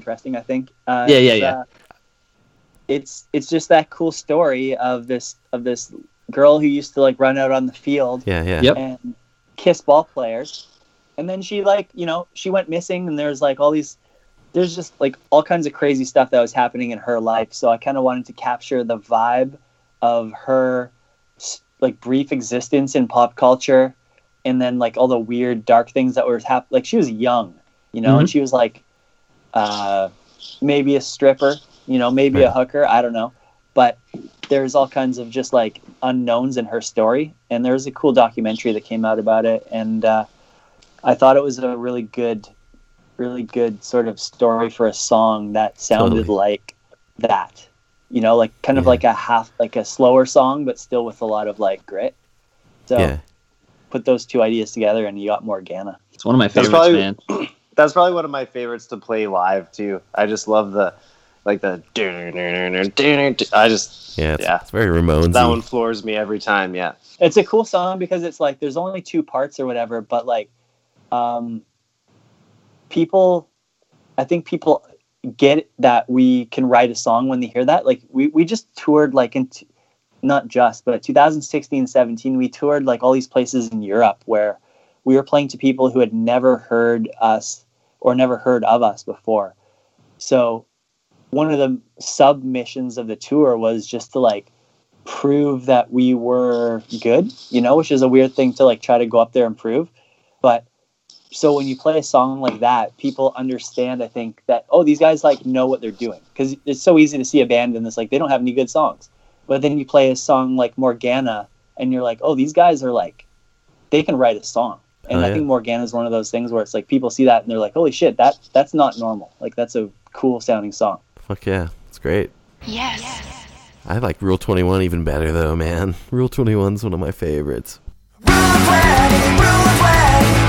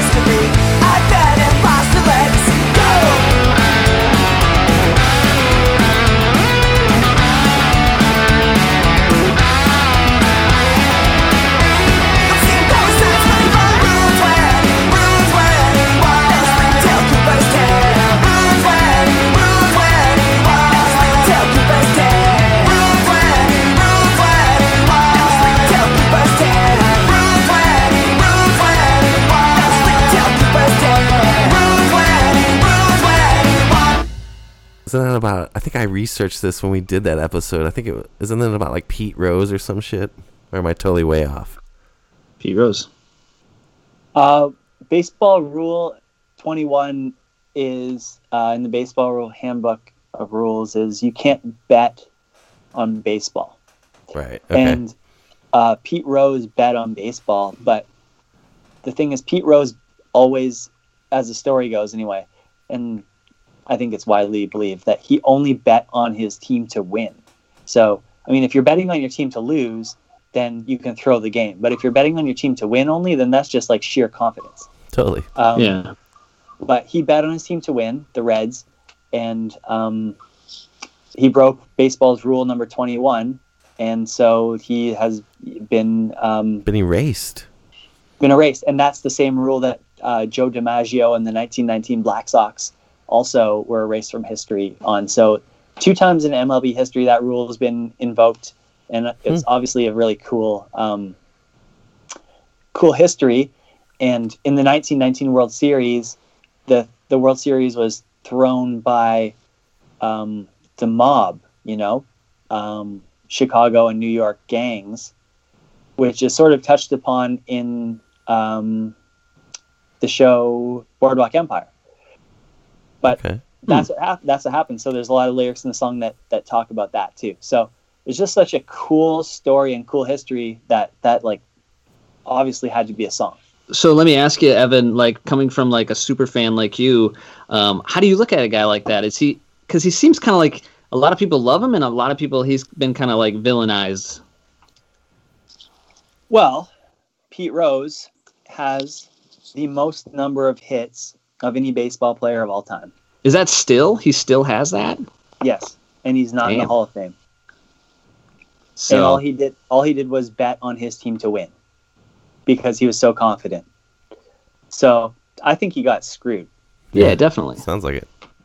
Hmm. Like just someone that's not playing the game. Is it illegal to bet on baseball that way? No, it's just if you're associated to MLB Okay. for players. So they don't want people you know, throwing the game. You know. interested parties, basically, right? Yeah. I mean, I get that. If But- you're if you are able to be governed by the rules of baseball, then it is illegal for you to bet on baseball. I gotcha. Hmm. I mean, it makes sense. You don't want somebody like taking a dive just to win some money, you know.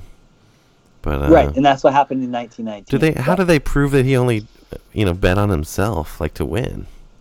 Well, they never proved it. That's just his story. So that's, yeah. So that's why he's been erased, yeah, disgraced, and all that. disgraced. Yeah.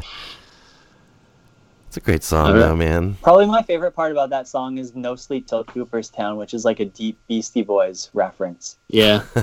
yeah, I didn't even pick up on that. That's cool. because it's a different it's a different city in New York. You know. Yeah. Mhm. That's great. Instead of Brooklyn. Rochelle, Rochelle. Dude, this one's so great because not only is it a Seinfeld reference, but it's a deep Seinfeld reference. You know what I mean? Like Rochelle Rochelle's in multiple episodes. So cool. It's um it's another instance of Seinfeld where where baseball comes into play. Yeah. And so that's um so when we were in Europe I was talking with Dylan who's in the Mandelbaums. He was and the Isotopes. He was on, on that tour with us and I was trying to I'm always trying to give Dylan ideas for Seinfeld songs, you know. You know how annoying it is when someone's like, "Oh, you have like this project you're working on. Here's an idea for you." So, uh, I was doing that to Dylan, and um, I was like, "What about a song called Rochelle, Rochelle?" Because it's kind of like, you know, like pop punk thing, like Janelle, Janelle with the queers or whatever, right? Yeah. It's like a, it's so we were talking about it, and then after we got home from that, I was thinking about like, actually, that would. I watched that episode. I was like, "There's baseball in that episode," so I didn't realize at the time when I was talking to Dylan about it that that was a baseball reference waiting to happen. Yeah. So we both went home from tour in Europe, the first tour, and we both wrote Rochelle, Rochelle. So um, there's a there's a Mandelbaum's Rochelle, Rochelle too that's got nothing to do with baseball, Hmm. but neither does ours. So um, you know, so that that's kind of cool. Now there's two Rochelle Rochelles, which it kind of re- kind of uh, reminds me of like the old Weasel Joe Queer thing where they would both have a song title and then write two songs. Yeah, totally. Rochelle, Rochelle, Rochelle, Rochelle, Rochelle, Rochelle, Rochelle, Rochelle. A young girl's strange erotic journey from Milan to Minsk. A young girl stretched out on a gurney,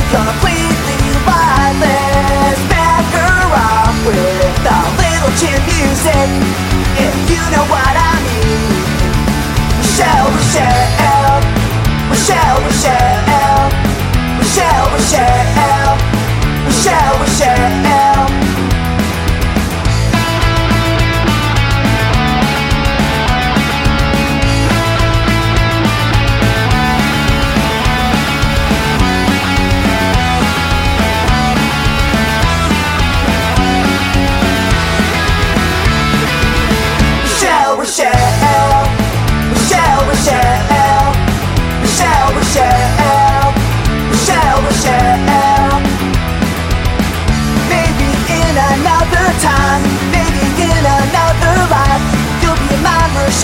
ocean. Maybe in another time, maybe in another life, you'll be my Michelle, Michelle. You're the wind beneath my wings, Michelle, Michelle. You're the wind beneath my wings, Michelle, Michelle. You're the wind beneath my wings, Michelle, Michelle. Story about life. This is a story about love. This is a story about becoming a woman, but it's mostly a story about love. She was from Milan. She was headed for Minsk. A lot the way things got a little strange and erotic, I think. Michelle, Michelle, what are we gonna do?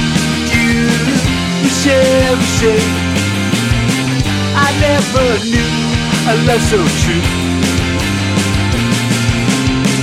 Michelle, Michelle, ooh, a strange journey from Milan to Minsk Michelle, Michelle, ooh, a strange journey from Milan to Minsk.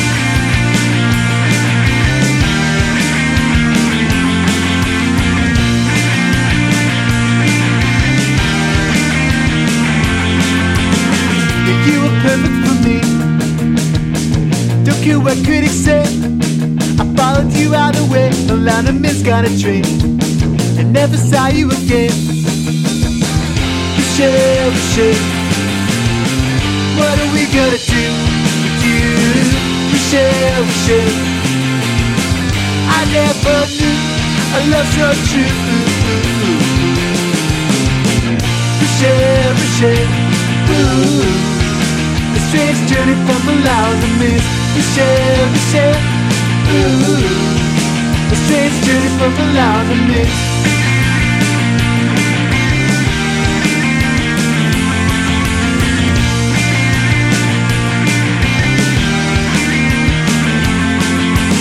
Sit by the fire, take off your clothes, it's so wet, your kitchen cold. I know you've had a long trip, you feel much better with you your buttons just a bit. Ooh.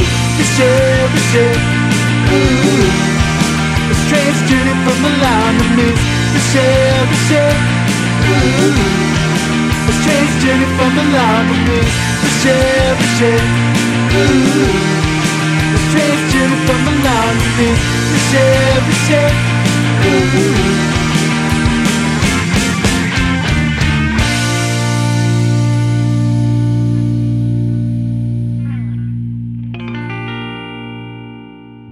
Hey, speaking of the queers, real quick, uh, what's up with uh situation? No, no has the like granola head intro kind of thing. Was that uh, like a nod to the queers or what? Yeah, man, Love Songs to the Retarded is like one of my favorite albums of all time. So That's awesome. we were doing this like their their songs about LSD, our songs about like uh, LSD. Yeah, So, totally. fuck yeah. That's awesome. I thought so. When we, when we had Joe on, we asked him about it. He said he hadn't, he didn't know about it, but he was going to Yeah, check it Joe out. Queer doesn't know about any band ever, does he? No, unless it's the Dickies or you know Dick Dale or something. Lesley Gore. Uh, Gold Scorpion Gun. Oh, this is a good one. I'm not going to tell the story, but I just know that it's a good story. Well, so Jose Canseco, a major Twitter personality, Yeah. Uh, blew his finger off cleaning his gun. And, Really? yeah. And he posted a picture of his gun, and it's gold, and it's shaped like a scorpion. Damn, And I mean, that's all you need. That's all you need for a song. totally. Damn, he Was- blew his finger off with it though. Yeah. Holy shit. and didn't it didn't it fall off during a poker game too? Uh, yeah, he tried to tape it back on. Does he like do like MMA fighting and shit now? Am I thinking of the same guy, Well, or or know. was he for a while? that doesn't that wouldn't surprise me. That wouldn't be like off character, but I don't have my Jose Canseco notes in front of me, so I don't know. Okay. But who cleans a gun while it's loaded? What the fuck, dude? Who has a scorpion? I mean, wh- who is that like a custom made thing? Must Uh, be. well, it's either that or pawn shop or something. But Yeah. Sweet pawn shop score. Gold scorpion gun, dude. I gotta find that picture. I should repost it on the Isotope, Isotopes Instagram. Yeah, it's cool. You should. Absolutely. All right, Sandlot Party. Maybe maybe my favorite on the record. I don't know. Really? Hmm. I don't know. I love this song, man. Sandlot party tonight. Sandlot party tonight. Sandlot party tonight.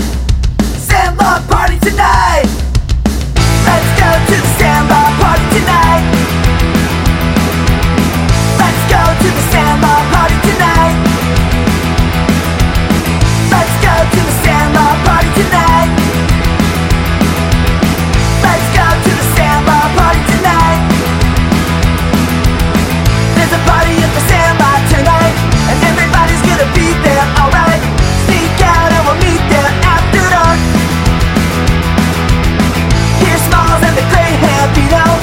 Some hash and a box of Vino.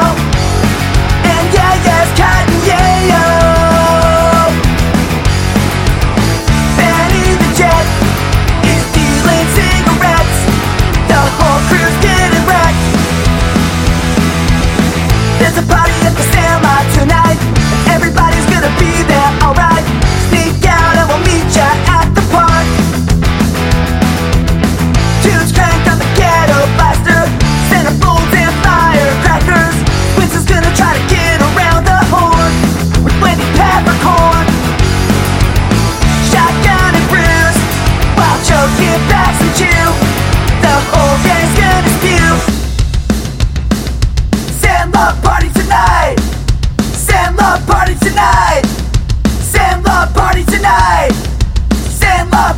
night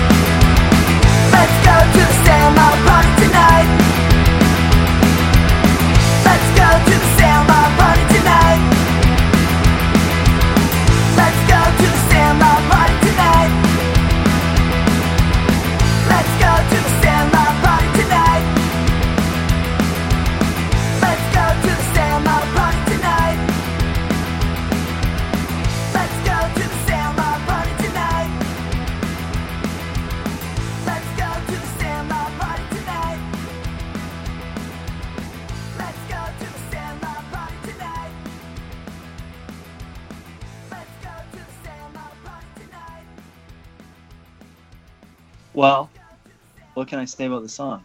Dal, what do you what can you say about the song? Anything? Were you even there? Uh, yeah, I was there. Um, well, we recorded it um, while we were record- we were recording the other songs, and uh, yeah, it went pretty good. I remember writing that song like as we were we okay, so we have our drummer like the one the drummer we had two drummers on this record, and Trevor was uh, the re- the drummer on this song, and I remember I hadn't written the song yet on the day that uh, we were recording drums, so I just like got him to play a bunch of stuff, and then um, later, I was sitting in the studio and being like, "Oh, this song, fuck." So I had all these parts, and but like not enough parts, and so I was sitting there with Jeremy trying to like figure out the song. And I came up with a couple of things and um I don't know. And then this, that's how it happened. Like it was written all on the spot. So Cool. uh, I don't know. I never It's had a, a lot cl- of confidence with that song. So it's funny to hear that to say that was your favorite one because like that was written completely uh, on the spot. It's a classic story of you know what? It just all came together in the studio. We just totally gelled as a unit, and then it just this came out this beautiful thing, you know. Yes. From my experience, like in the Isotopes, it always blows my mind when I hear other musicians like talk about like, yeah, you know, we we got into the studio and and you know we we sussed out the songs and all this kind of stuff, and it's like, man, we go in there and it's like, okay, this is what we got to do today. You better get all like twelve songs done in a day yeah. you know, and learn them that day, and then and then you play them for the record, and then like I can't imagine having that amount of time and and money to just like hang out and be like, oh no, we should do this here and we should do this here. It's just, it's kind of mind boggling, Yeah. but Imagine those bands like in the '70s that were spending like a million bucks in the studio for like, you know, a full year and a half and shit. yeah, Can imagine. Exactly. I don't I don't think we've ever spent like more than two days like recording a Yeah. record. Which is yeah. So like to be able to spend more than two days in the studios to me is uh it's out there. It's crazy stuff. I, I read somewhere that like probably in the liner notes of a re-release, but like the first Ramones record took them 14 days in the studio to make. Hmm. Really? Yeah. That's that's nuts. Think like think of how that record sounds and, and how basic it is. Sort of like where did they spend that time? Yeah, I wonder. Well Joey was probably touching everything. yeah. Could have been Yeah. three times. Up and down those Yeah. stairs. Like, yeah. Better do it again. I just think it's takes. Like I've thought about that a lot, and I think it's just like they just did a lot of takes. Yeah, they must have. I think I remember like a long time ago one of those Ramones documentaries where like Seymour Stein was saying he calls up the studio on the first record after Ramones had been there for like three hours and Johnny's all bummed out because they'd only finished like seven songs or something. so who knows, you know, where the truth is with all that shit. I think that was on the lifestyles of the Ramones, like back in the day. So hey, obviously Sandlot Party's about the movie, right? Yeah, uh, all that's just taken from the movie. Um, it was coming up. I think it was probably the same year, maybe not. 25, 25th anniversary or something like that. So Sandlot was like big on the radar for like uh, baseball subculture. So I, I thought it would be like a timely, timely sort of topic for a song. Yeah.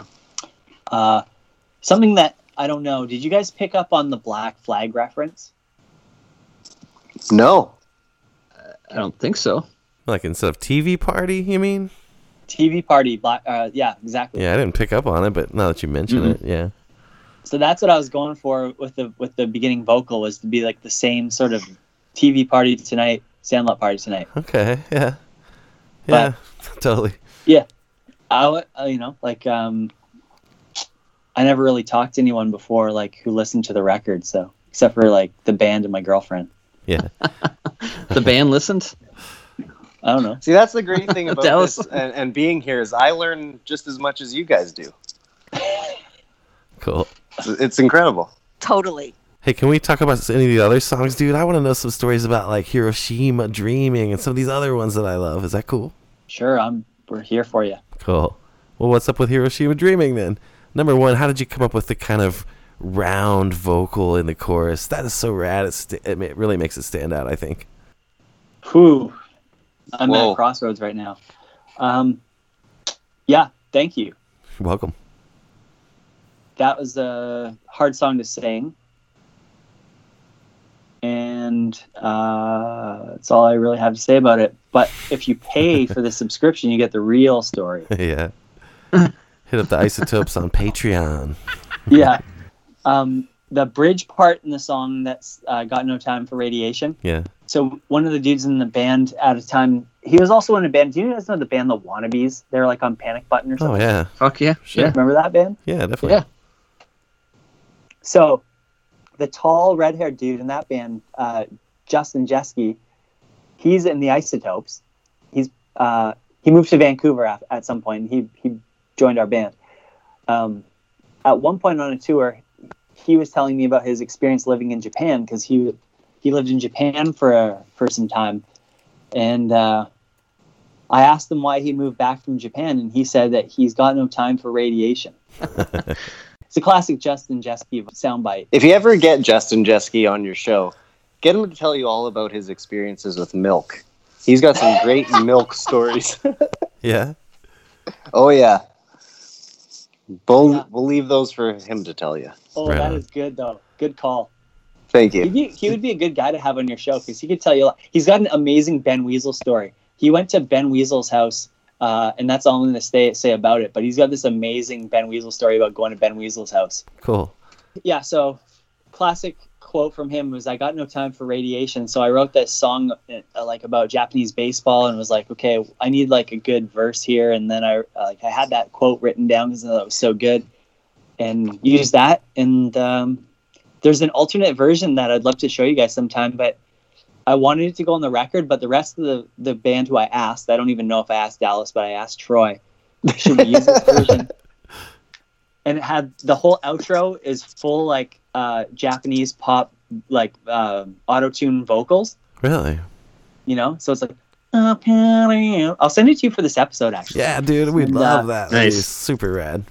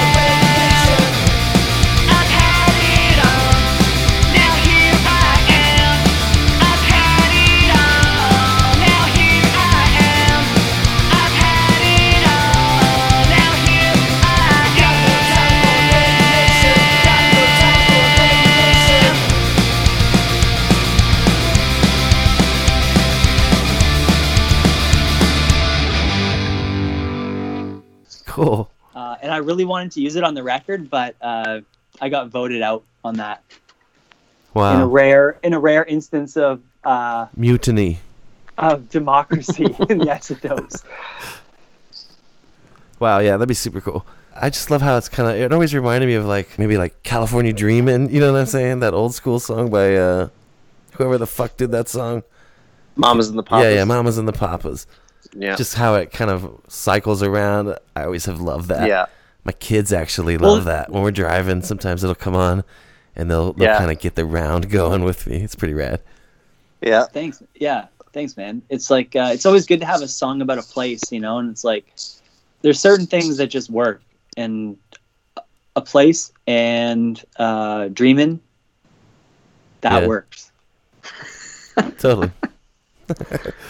I didn't even put that together. That is that why it kind of invokes the California Dreamin' round thing? Was it because Well, I of wanted the it to be like a surf song. You know, the whole thing's kind of got this like surf theme, but just about baseball, about the like the ebb and flow of the tide of a career. You know, That's deep. Yeah, this is great.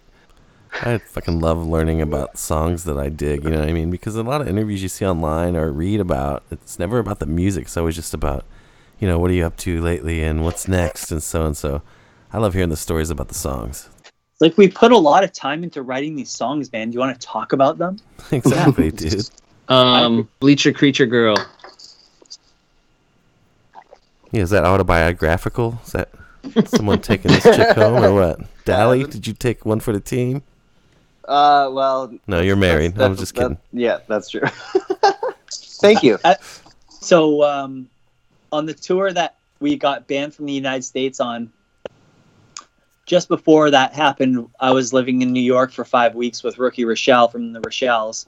Sure. I was staying with him in Long Beach, and I had a good little uh, summer in New York, which uh, most of the lyrics of, in that song are based off of. Even the Johnny Damon line. No. Safe Okay. word. Okay. so the safe word in question was not Johnny Damon. That's a little bit of artistic license. So what was the the, safe, word, in word? question was Nice. no. You guys can't. You guys can't air that. You have to edit edit that. All right, I'll like bleep it out. Hey, this is B-Face here, hanging in the dummy room where LSD makes you smarter.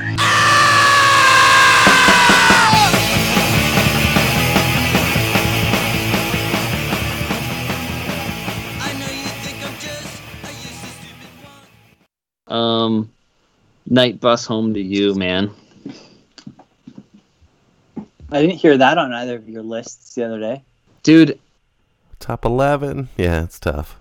oh man, that was a tough one because we did it like baseball, right? It was like top nine. Yeah, we only had nine. That's right. And then it was my idea, like, dude, we got extra innings. So then we, I think we made it to eleven. Yeah. But it's like you basically have to cut out one of the albums worth of songs, you know.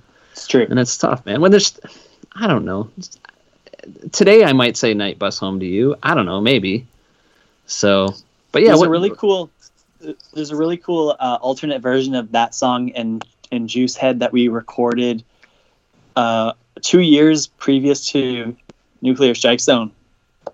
In like us in the studio with everyone there, everyone smoking cigarettes. We basically like hotbox the studio with cigarettes. and it's a really rare occasion when all the band is together in the studio because usually we just like you know do it track by track and everyone shows up when they can yeah. and uh, so on this night we had everyone there and we recorded this these two songs live off the floor and uh, what do you remember about that night dal anything No. so uh, I remember we got nothing. these really two cool songs out of it. And Night Bus on the original version, which has never been heard, is like so different. It's got like all these bass parts and guitar parts because everyone's like drunk and high and like you know Yeah. just having a you know d- different vibe, no plan. I remember Dally did a dueling guitar solo at the same time as one of the other guitar players. Really? Oh yes, yes, yes. Sweet. Yeah, anything Yeah, you want to send us, man? We'd love to hear any of this stuff. Mm, I'll never again. Sure, we can. Uh, I don't mind that. We can put that on here. 80 nights away is all I planned on. 81, if I'm to be exact. But I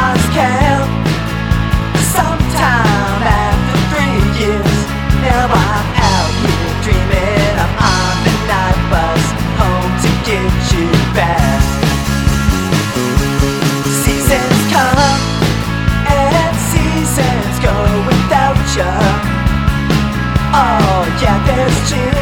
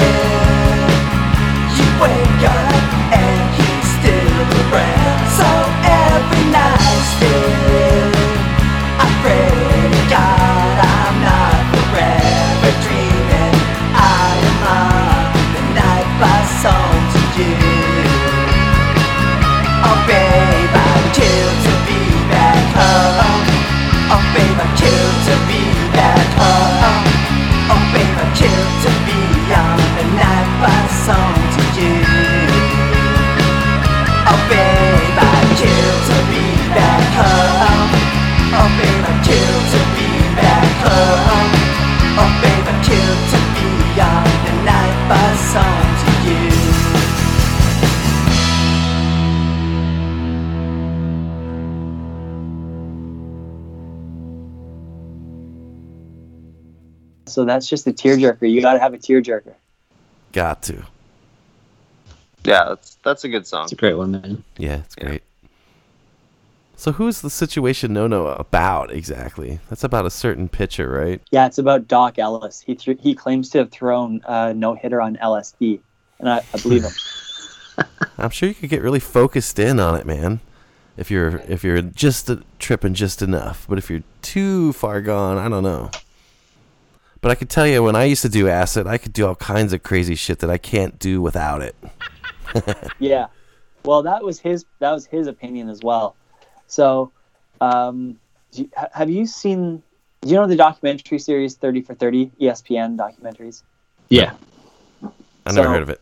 They're they're really good. You know, uh, you should check them out. But there's one about this pitcher Dock Ellis, uh, in the no no the LSD no hitter, and uh, pretty much it's just his his talking through the time and how everyone was like doing drugs and he didn't even know he was supposed to be pitching that day and he was like in LA Yeah. partying on it. He thought he was on a day off. He Yeah, was he- on a day off and he was partying and then like uh, He saw that he was pitching. He's like, "Fuck." next thing you know, he's pitching because he had to go back to San Diego and like. Pit- so we just took all the I just took all the lyrics from from like the story that he told about this and Yeah. told re- retold the story, and uh, but the coolest part about that song is the S N N A N A F U Yeah, part Yeah. yeah, it's great. because um, obviously snafu right Exactly. Yeah. situation normal all fucked up Yeah. army term and if you can ever put an army term into a song with a chant that's like that's Ramones core like Big time. batting a thousand right yeah. Totally. so to be able to take that and then change the lyric by one uh, by one word to make it baseball related and then relate it to the story it was like uh, you know i don't know. I, I it's probably one of the proudest moments i've had by myself as a songwriter for this band is just like uh, figuring that shit out. Because that that was like that's crazy. Yeah. that is ironclad genius What is going on? What is going on? Situation, no, no. I got it there with no place to be. I'm tripping out of fucking LSD. SNNA, F-U-S-N, N-A-F-U. Electric cooler party in the kitchen. I see your paper and it says I'm pitching.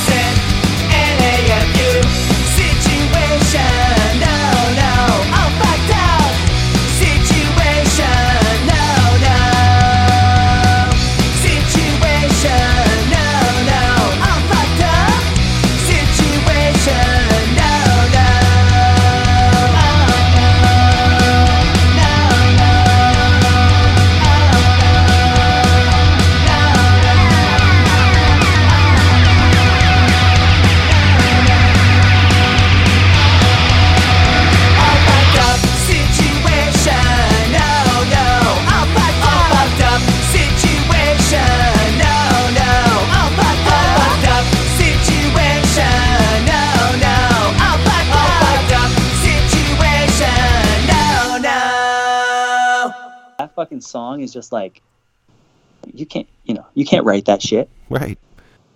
I can't. You did. but i did Yeah. What's funny about that song, dude? A couple years ago, our uh, son, he had heard me listening. You know, I drive around and I just have my iPod and I listen to whatever I want. And I don't think about them picking it up. But later on that night, I heard him for a while. He was on this thing where he was going around the house saying, "All fucked up." Just that one little part, it, like stuck with him. It's like, dude, you couldn't have done the like S N N A part. You got to do the all fucked Uh, up, you know. So that's yeah, awesome. I had to ex- try to explain to him, look, you can't, you can't do that. you know? yeah. At least not around other people. I don't really give a fuck here at the house, but we're out in public. You're making me look bad. yeah. You know. When uh, Jody, I told you that story about the Masked Intruder song. Yeah. When um, you know the song "Stick 'Em Up," guys. Oh yeah. When um, I, so so I put out there that record, that first seven inch that that was on, and Oh, so yeah, so when it that was like when I first heard it, it was like holy shit, this is a this is a cool song. And I remember my wife and I, we had my daughter. She was eh, she was maybe like four, five, six, maybe I don't remember, but um, we're we're driving somewhere, and my wife really liked that song, and um, we weren't really. I thinking that the kids would pick up on that, but like right away, my daughter she would sing that all the time. stick them up, stick them up, stick them up, and then it was like, oh shit, you know. Yeah. So there was a couple times where she she said it, and it was like, uh, we got to start watching this shit better. Yeah. So My son's finally got into like picking out records and pushing start on the on the record player and stuff. Cool. how Figuring old that how old is he? He's two. Oh shit. Oh wow. Yeah. Frisbees. Yeah. My kid did that once. I was like, oh shit, Oh, gotta yeah. pick these up. No, I know he he'll he'll go to grab one out and I'm like, don't bend it. Be careful. Yeah.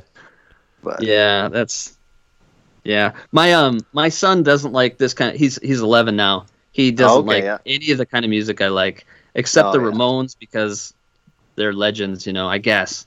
yeah. And when we had um CJ on, yeah. we had C and it was like I told him, you know, like we're having a, our first Ramone on and that kind of blew his mind, you know. Yeah. Yeah, I, I, I- I hope that my like because I have my daughter's five, and then my son's two, and I hope that one day they will somewhat appreciate what I've done, which isn't much, but still, you know what I mean. Yeah. Totally. Yeah. For right now, they just think that I'm a loser who has a guitar downstairs, but but one day. My Right. favorite is I, I remember a while ago I was looking at like uh, the Nuclear Strike Zone record. I flipped it over to the back and I was like, "Hey, Pi-, my daughter's name's Piper." I was like, "Hey, Piper, where's Dad?" And she points at Troy. And she's like, "There's Dad." And I was like, "I don't think so, unless there's something you got to tell me." Yeah. Yeah. So you guys just put out like that song about the MLB recently. Is it, I mean, does that mean there's a full length coming soon or what? Uh, no. No. It means that um, there could be. Yeah. Nice. Okay, well, I'll, I'll be more clear. I don't want to get your hopes up too much. It's uh, I've always got these song titles going. Like, so I have like the ongoing list of song titles, and I knew that baseball season 2020, that's a landmark in history. We Totally. need to we need to at least have something out. So I thought this is the right song to do, and um, other songs are there. Like we can, there's a bunch of songs written, but Well, couldn't you guys just make it a full length and it could be the World Series champions 2020? Come on. the problem dude. is this is that it, it costs a lot of money to record these records. I hear you. Yeah. you know? And Stomp uh, offered to do LP3, but I turned them down Really? because I don't. Um, I'm starting not to believe in the mu- the record bi- record company business. I think it's much better to be independent um, from a financial standpoint. If you know you're going to sell your records, it's better to own the records. Yeah. So Sure. After the first two records we did, we realized that we're going to sell them, and they're going to sell out. So we need to not give those to a label. But the the flip side of that coin is that now we have to pay for the recording ourselves, and the recordings are fairly expensive Mhm. if we want them to sound as good as they have, which we do. So the long and the short answer is that like there could be, but there's no not really any plan to be. Also, like um, I'm not sure a full length record is the most uh, sort of smartest thing to do in in 2020. So this test, the MLB song was sort of a test to like try a new model, which would be like write a digital or digital release a digital singles kind song. of thing. Yeah. Yeah, and and but give people more. Like we gave like we did the card, which was kind of cool, and like a T-shirt. So maybe package it up or like just find new ways to bring to, to put more emphasis on the song as opposed to the album. Because Gotcha. like kind of what you guys were touching upon earlier is that how often does the song actually get attention unless it's the focus track, right? Unless it's like the single. There's so many songs that get buried on an album that could be, you know, worthy of attention. So True. if we were going to spend a bunch of money recording 10 songs, why don't we spend a bunch of effort uh, promoting 10 songs and see how that works? Yeah. So I don't know. Like it's kind of I don't really have a solid answer, but there are songs there, and I hope that we keep on recording and releasing them. I don't know if it'll ever like become a full length, Yeah. or it might become like a, you know, Comp down the line of like all the down the line, singles. yeah. but That's a good way to I'm to trying do to it. be. Mo- I'm trying to work outside the box of of what sort of punk, punk bands have done yeah. Because I just like you're just not gonna make. There's no way to make the money. And the thing is, we Yeah. we we made the money on this MLB song. We broke even on a digital track. Sweet. Cool. You know, and that's hard. And I'm gonna like I'm I'm only mentioning because I'm gonna release like the full. I have a plan to release a full financial statement of like a breakdown of how what our expenses were, where we spent the money, like the process of recording, like a full kind of like behind the scenes look at that song as a campaign on its own. But we spent like twenty five hundred bucks to make that happen, just one song, Damn. right? With all the merch and with everything, Mhm. and then over a week, we made that money back. Whoa. But just like we we we spent twenty five hundred bucks on everything, and then we made twenty five hundred bucks back. so it's like, whoa, is that sustainable or not? Well, Like- you're not losing, you know. And Well, exactly. and on a record, like on Nuclear Strike Zone, are like, or or either of them really, but like, if you spend whatever they spent to, like they press CDs, they press fucking vinyl, all this stuff, you're gonna spend like I don't know, ten thousand dollars on pressing, then another five to record. If you want to go fifteen thousand dollars deep just to record, put an album out, good luck. Good luck, like fucking recouping that money Yeah. especially if you're not going to tour. So, you know, I don't know. Like, it really comes down to this issue of like, not an issue. It's like, a, it's a challenge. How can we do this now, when there's not going to be any like touring for the foreseeable future? When everyone wants to get music for free, how do you keep the band sustainable and relevant? You know, another way to look at that, Evan, is you know, you you record an album, you put it out, and then everybody buys it. And if you tour for the next two years, great, you're relevant. But if you don't, it's two or three years before the next record, right? But if you Yeah. were to do like a monthly single or something like that every month, you're constantly on people's minds. yeah, it's like that's how the You know, Beatles they're did waiting it. for the next. Um, they're waiting for the next Isotope song to come out. Exactly, right? So- Because it's like if you do like we have a ten song album. What was that noise? I don't know. It's Dallas. What are you Dallas. doing, Dallas? It's not me. I'm not vacuuming. It's just me. vacuuming? I'm not vacuuming. Nobody's vacuuming. I don't hear it anymore. Yeah, yeah, exactly right. Like if you're gonna release ten songs, release them over ten months instead of in one day, because Yeah. you kind of just blow your whole load, for lack of a better term. Yeah.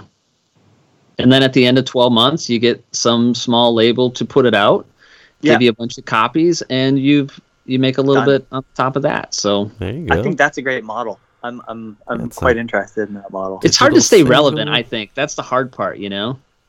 And you don't want to push the same Yeah. fucking album for a year because people get. I get pissed at that dude when you see the same guy pushing his album for over a year, and it's like I already have it, man. You know. Yeah.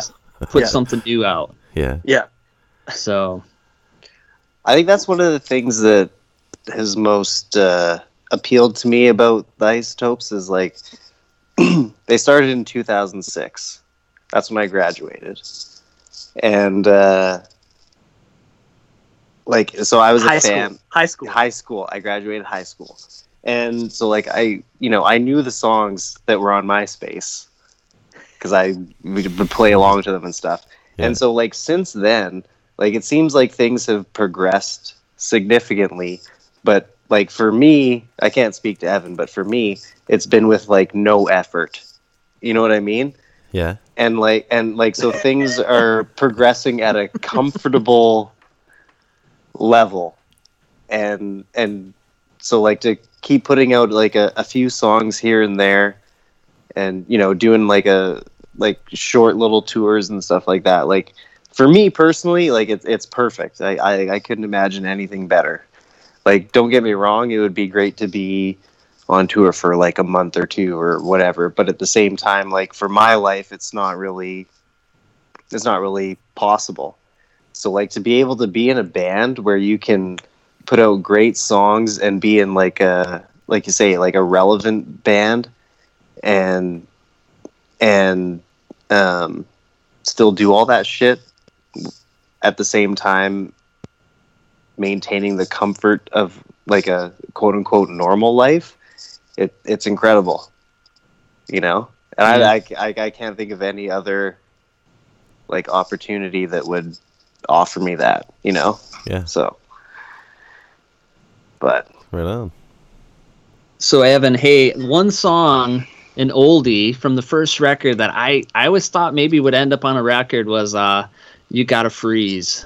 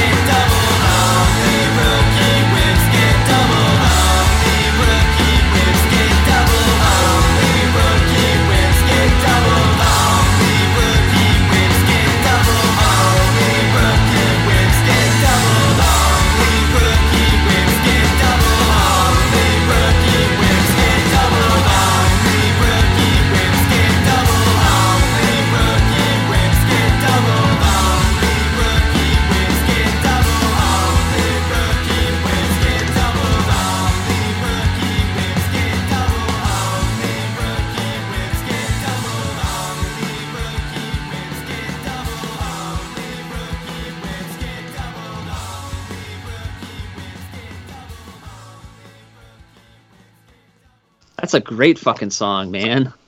That's on the first seven inch, right? Yes. That's on the first seven inch, yeah. Yeah, and I was like, I, I always thought, you know, since um, uh, like what else, like uh, Goodnight Havana, that was an early one that got Rule Twenty One, got re-recorded. I always Yeah. thought and hoped for uh, You Gotta Freeze, like a better production of that song, because it's a fucking great one. Thanks. I think that's actually the first the first one I think that's the first one I wrote. Really? Y- That one that one or Infield Fly might be I think I think it's that one. Anyway, might see be the infield fly is a one. gem When there's runners on first and second, or when the bases are loaded and there's less than two out, and there's a pop up on the infield, don't you know?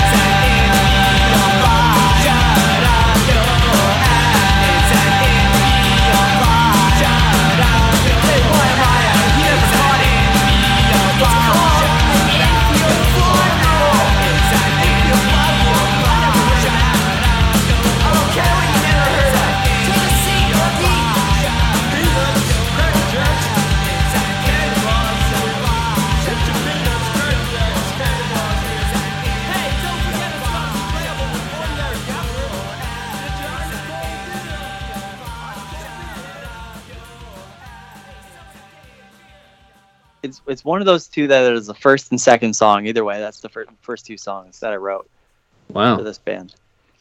Um, yeah, I don't know. I kind of just like I agree with you that it's a good song, but that's not the um direction that I want this band to go in so much. Like it's so bubbly. It is. Um, I'm sure we. I, I think we probably played it live like back in the day, yeah, but not It- anymore. yeah. Like It was I a struggle just to get you to play uh, infield fly for a little bit. Yeah. Well, I tend to want to like re- release the songs that are going to be good live. I think, and I don't think that those that a song like that is necessarily a, as powerful live as as some of the other songs. So, Right. but I really like it, and and Yeah. uh, but I don't know, man. Like I also like that recording. We recorded that in like I don't know less than a day, like half a day, and like start to finish. And I just think it's like I think that just serves its place in history. You know. Yeah. It's a great one, man. Thanks. That's another dwarves. That's another dwarves. That's that kicked it all off is ripping off other bands.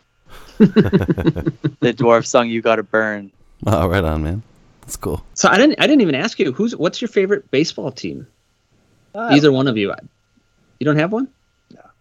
Dallas, what's your favorite baseball team? The Canucks. Does I, I'm an idiot. Vancouver doesn't have a team, right? No, we got a minor league team. Okay. Is it Canada? Is it just just Toronto now? Just the Jays. Yeah. Yeah, just the Okay. Jays. and is so my buddy Sean he lives in uh, Montreal. He's he was explaining that Montreal might get a team and share it with Tampa Bay. Is that That sounds like the optimistic perspective of someone who lives in Montreal. how how would that work? Well, It wouldn't, right? uh, well, no, logistically, I think it checks out. Um, I, neither city has enough people or enough fans to um, support an entire season's worth of home games. Okay. So they figure if they split the home games, which is half the games, so now you're playing 25% of the games in Montreal, 25% of the games in Tampa Bay, and the other 50% on the road, that they can make more money with a split market than they do with just a single market, which is probably true. But the problem is that Montreal is a shit market as well. So they're just like split, you know, like there's a reason why they vacated a team from Montreal. Yeah. Uh, so I don't know what the strategy is there with that, but I think that it's probably sound, at least in the in that uh, Tampa Bay needs some help, and this is viable maybe, but because there's a stadium there, it's viable. Hmm. But I don't think it's going to happen, man. I don't think they're going to put uh, another baseball team into another country unless it is uh, Mexico or Puerto Rico. Hmm. It just seems like logistically to fly between Montreal and Tampa Bay and have guys like where would they live, tax reasons. It would make more sense to have like you know Calgary and Vancouver to have a same to share a team. Yeah, I mean Montreal and Tampa Bay is not that far. It's pretty far. Well, I what's mean- New York? It's like four hours. I don't know. I don't think it's that far. I think it's like feasible trips. Okay, well, I mean, let's just Google it. It just seemed like a weird thing. I was like, I'm like that. That's not a thing. Like, Hey, do you, do you want to know some? Uh, check this out. Montreal geography fact. Montreal to Tampa Bay. Did you know that Montreal and Portland, Oregon, are on the same? Uh, uh, line of Yeah. latitude. yeah. No, I didn't. about that. Hmm. I drove. Neat. I drove from uh, where I live to Montreal straight shot once. That was fun. How far That's, was uh, that? that's all right. It's, I don't know, twenty plus hours. Damn. Yeah, What's it, you, where you live in La, in La Croix? La Crosse, Wisconsin. Yeah, So it's a five-hour flight from Montreal to, to Tampa Bay, which is not bad. I suppose. Yeah, doable. Hey, what do you think about the, they're supposedly going to have a baseball season just in stadiums with no crowd? What do you think about that? Uh, they're not going to do it. No. No. I don't That'd be think weird. MLB is, MLB is not going to come to an agreement with the players this year. Was that going to be in Arizona? Yeah. Yeah. Hmm. I don't think it would like as an idea, I think it fails, but like actually happening, it's just like definitely not gonna happen. Huh. Why would you wanna like uh no. Yeah, I didn't think it would either because I mean they make so much money on those fucking ten dollar beers. You know what I'm saying? That- Yeah. that's, they gotta factor that in. And if there's no crowd, there's nobody buying anything. You know, so how are they gonna pay these guys? Well, yeah, so there's a there's a lot of stuff going on with this right now. MLB's refusing to open their books to the players union. It's the to show meddling them- hand, dude. You know. Yeah, I know. It's crazy. we wrote this song. I wrote this song before COVID happened. Yeah. Really? So it's crazy that this all has happened because it's like I just tweeted or I just Instagrammed about it. It's like you it was just lucky. Straight luck. How relevant this song is right now. Yes. But October Damas. there's not gonna be uh whoa. It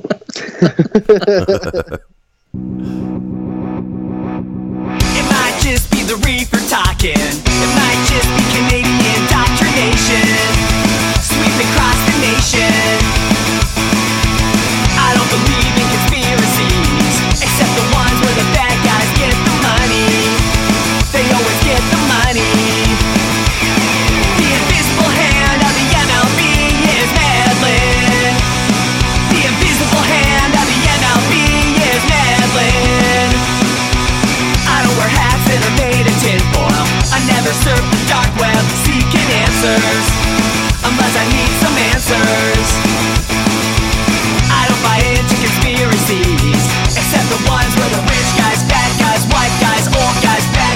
Get the money.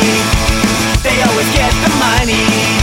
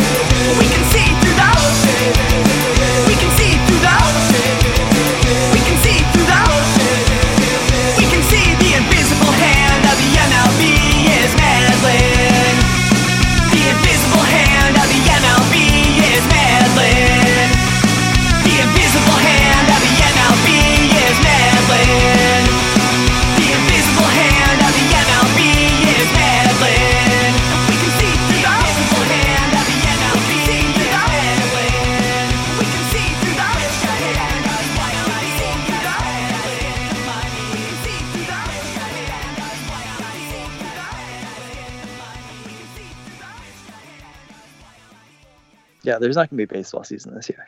So what does that mean for like the guy? Obviously, the stars that, that are worth millions, they're good, but the other guys, do they? Is there an is there like a, a smaller league that they jump down to that they can? No, play? no one's playing. And the Nobody, is, okay. MLB's hand is so it reaches so far that it, it touches us here everywhere. Like MLB will have guidelines that dictate Baseball USA and Baseball Canada, and then Baseball Canada has guidelines that dictate Baseball BC, where we're at, and then Baseball BC's government guidelines dictate our league, East Van Baseball. You know what I mean? So based on what MLB is doing, every single down through college, everywhere is it's touching everybody and down through to little league. So baseball's influences from MLB to little league, basically, and everything in between. And that's how they run their shit. They're like they're a highly organized criminal enterprise. Totally. Sounds yeah. like every part of this country. That's how the government works too. Yeah, It's all totally. fucked up. They're one of the biggest media empires. Like MLB media controls the NHL media, the NBA media. Like they M- MLB media is like the biggest sports media empire. That's how they pay. It. Like they're it's insane. And then they're all hooked up with these like fucking New York guys. And it's like Hmm. this is just a major fucking uh, I don't know. You do some reading on it, but like Yeah. they're a bunch of fucking big time thugs. That's it. Wow. and now they're claiming to the players union that they don't have any money. They're saying we don't have any money. We can't pay you guys. it just sucks for the for the lower tier guys that that need it. You know, that aren't making millions. They Yeah, can't even like go to Japan or Spain or wherever else to play. You know. Yeah, like the batting coaches and all those kind of people, you know? Yeah, the league minimum is like six hundred thousand a year. So Oh. I, thi- I, I So, think like Even people for like should have been the sick. bat boys and shit like that? No, no, bad boy. No, Sign me up, dude. Dallas doesn't make that much. yeah, no. I wish. It just sucks in general for everybody. It's not just the players, you know. It's the it's the people that you know work the merch tables and all that shit. Yeah, it's like it all Well, trickles yeah. down. That's a this huge is everywhere, industry. right? Yeah. It's every it's everything. Like it's bars right now. It's restaurants. It's fucking everybody. Yeah. I mean, professional sports bring lots of money into any city, right? Because you got people flying in, you got people eating at the restaurants and drinking at the bars, and Yeah, I mean half the league's not even in the states right now, right? Half the league went home. It's crazy. It's got it's So- like its own economy, you know. Speaking of leagues, man, who runs the East Van baseball? Is that you guys? You guys kind of started it, right? Uh yeah, I started it. I ran it for five years, and right now I'm out. But um, Okay.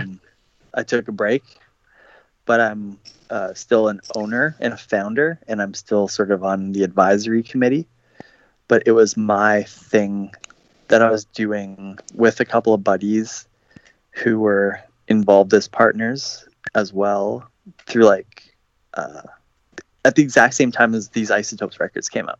So this is the busiest time of my life which will never ever happen again. Like starting and running east van baseball at the same time as putting out two isotopes records and touring europe twice three times which is insane. But like that's what i did between when i was 30 and 35 uh, I think it's the cool, league- man. it's really like we have 12 teams there's 250 players like it's we it's like a big local thing like people know who east Van baseball is it's a big local thing and and uh, i don't know it's all fucked right now so yeah. I, I love how you can go there and buy like isotope shirts though, and they're not like they're not they're like just the regular, like your regular shirts. They're not like special baseball shirts, you know. yeah well my my like my i'm sitting in my office right now at home and this is like a, a stock room and i got shelves filled with boxes and stuff. So my day to day is basically like filling mail order. Like that's Yeah. a large part of my life which is i hate it because i got way better things to be doing than fucking filling mail order.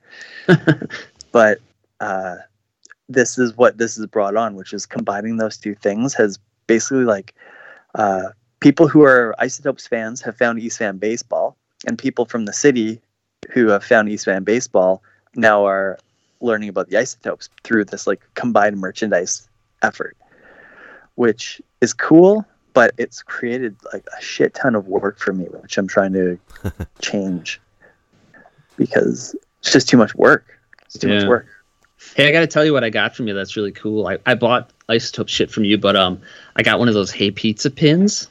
Oh, nice. Yeah. So I yeah, it Had was like ten that. bucks or something. yeah, I had to have it, but I couldn't believe it because I think you posted you had like two one day, and I'm like, holy shit! I didn't think I was gonna get it, but yeah, man. hey i'll tell you 10 bucks is like market market price for those pins Yeah, yeah. No, I'm not saying I'm like I don't I don't think I got ripped off or anything, but it's like it's just ten bucks for like a button that I'll never fucking wear, you know?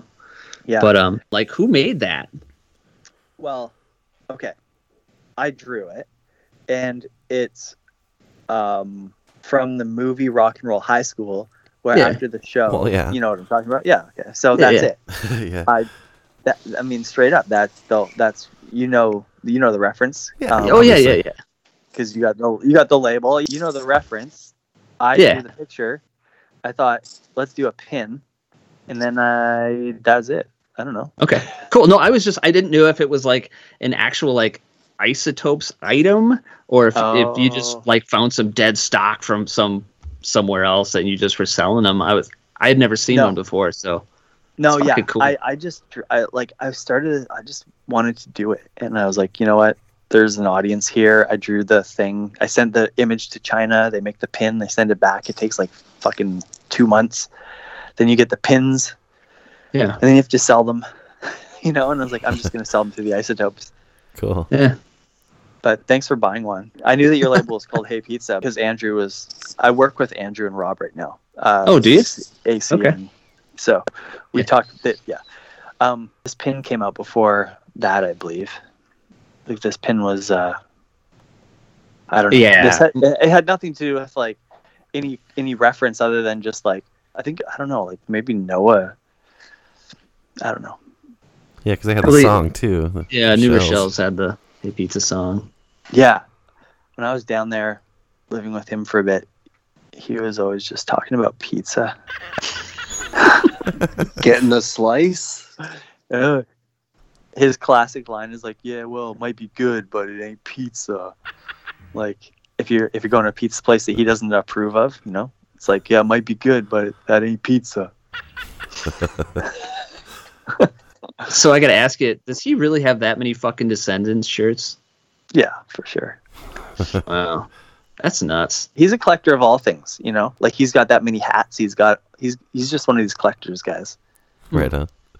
I just think it's cool that a band makes a, a shirt for every a different shirt for every show. I love that. Yeah, fuck man. Wouldn't that be so cool to be in a band where you can go and actually do a tour and every every show have a specific shirt for that show? Like that is that is the dream for me. That's not lame. Yeah. Like every shirt's different. Like it's not just like the same shirt, but Yeah, you're like, the the city city's printed, on yeah. the back. Yeah. Like every One of my- shirt is unique. One of my goals as a as a designer is to do a Descendents shirt someday. That would rule. I'd love to do that. Oh, yeah. Does do they have different people making them, or is it is it Shary? Does he do them all? I I've seen other. I names think on it's them. just Shary. Really okay. Well, I think it's so. Then fuck me. Can you imagine like him like getting a tour schedule? Like maybe if they, you know, I know they don't really tour that much anymore, but back in the day, like seeing like sixty shows, yeah. Yeah. Yeah. that would be that would be terrible. But that guy does such great work, man. He always has. All, all their shirts are like all of them are just so cool. How they Yeah. Yeah. incorporate the, Oh, you know yeah. a certain city or or whatever into it. Yeah. Yeah, I got the Vancouver one, which is like the Hanson brothers like goalie mask one, which I think is just genius. It is Hmm. totally genius. You know? But they they also had like for well, like the last couple of years or whatever, they have the best tour schedule of all time. It's like, okay, we're gonna do like a four day weekend every other weekend. Yeah. And that's our tour for like the next couple months. Like Yeah. holy crap, that is like the best. Example. One of the last ones that I saw they did, they played um, Winnipeg, um, maybe Fargo, Oh, like Minneapolis and Iowa City, something like that. So in my neighborhood, but um, and then that was it. Yeah, just Yeah. fly out for those shows and then go home for a week or two. Yeah, well, I remember when they were in when they came and played Vancouver when I saw them. I think it was like say a Friday they had the show, and then that was it. And then it was sold out. So oh, what do you know? They put on another. They they have another show on Saturday, and then that one sells out too. Yeah. So like, and that was their their tour for the weekend was to play Vancouver two nights in a row because it was gonna sell out at the Commodore both nights, and then and then yeah, they go home for the week, and then probably a couple weekends later, oh, they're out in some other city for the one night, and then it sells out the next night. Like it's just fucking perfect. Yeah. that is Like, you- perfect. You can't ask for better than that. Well, they're the Descendents. That's true. I mean, you know, yeah. Yeah. We'll probably never get to that level, but Yeah, it's, well, it's a dream. no. Yeah. One can dream, okay? Totally. They've earned it though. You know what I mean? Oh yeah. legends.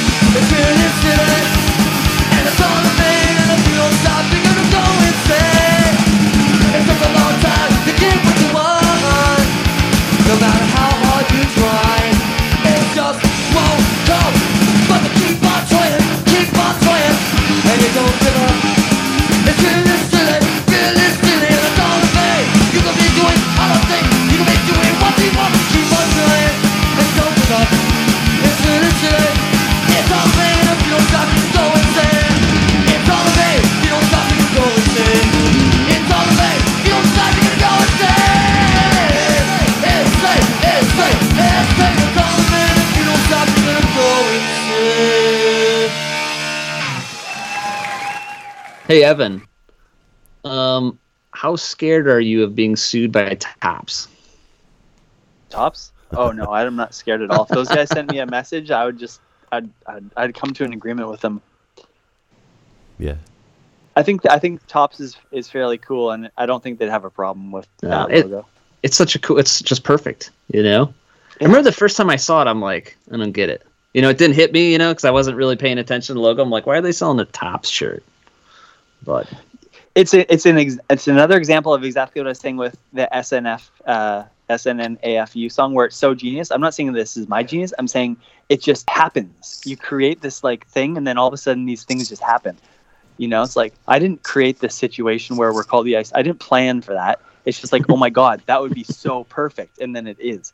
These things just happen, and so we've been very fortunate to have like these really cool baseball. Like, fuck, dude, I don't know. People are always coming to me and talking about that shirt like all the time, and I have nothing to say about it other than like, yeah, it's fucking awesome. I don't know how that really happened. It's pretty lucky.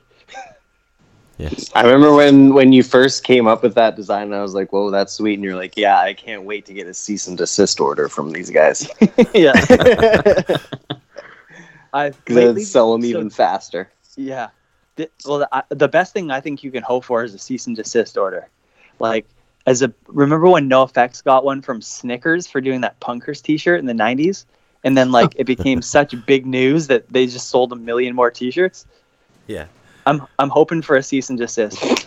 I go to the mailbox every day Yeah. for something. But Topps is cool because they're they're doing this whole uh, artist series right now, where they've they've like brought in a bunch of like like w- well-known artists to recreate um, a bunch of their rookie cards and stuff. So, like as an art series, and they're they're re-releasing these cards. Like you get like the Jeter rookie card as done by Grotesque, like a Hmm. New York artist or whatever. Oh. And so they're like, I think they're really tapping into um, this sort of scene, this Instagram scene, if you will. You know, like Yeah. artists and stuff. So I don't think Topps is gonna have a problem with that. I think they look at it and they'd laugh, or if they did, they'd at least like want to talk. So I have no, I have no issue with with worrying about that.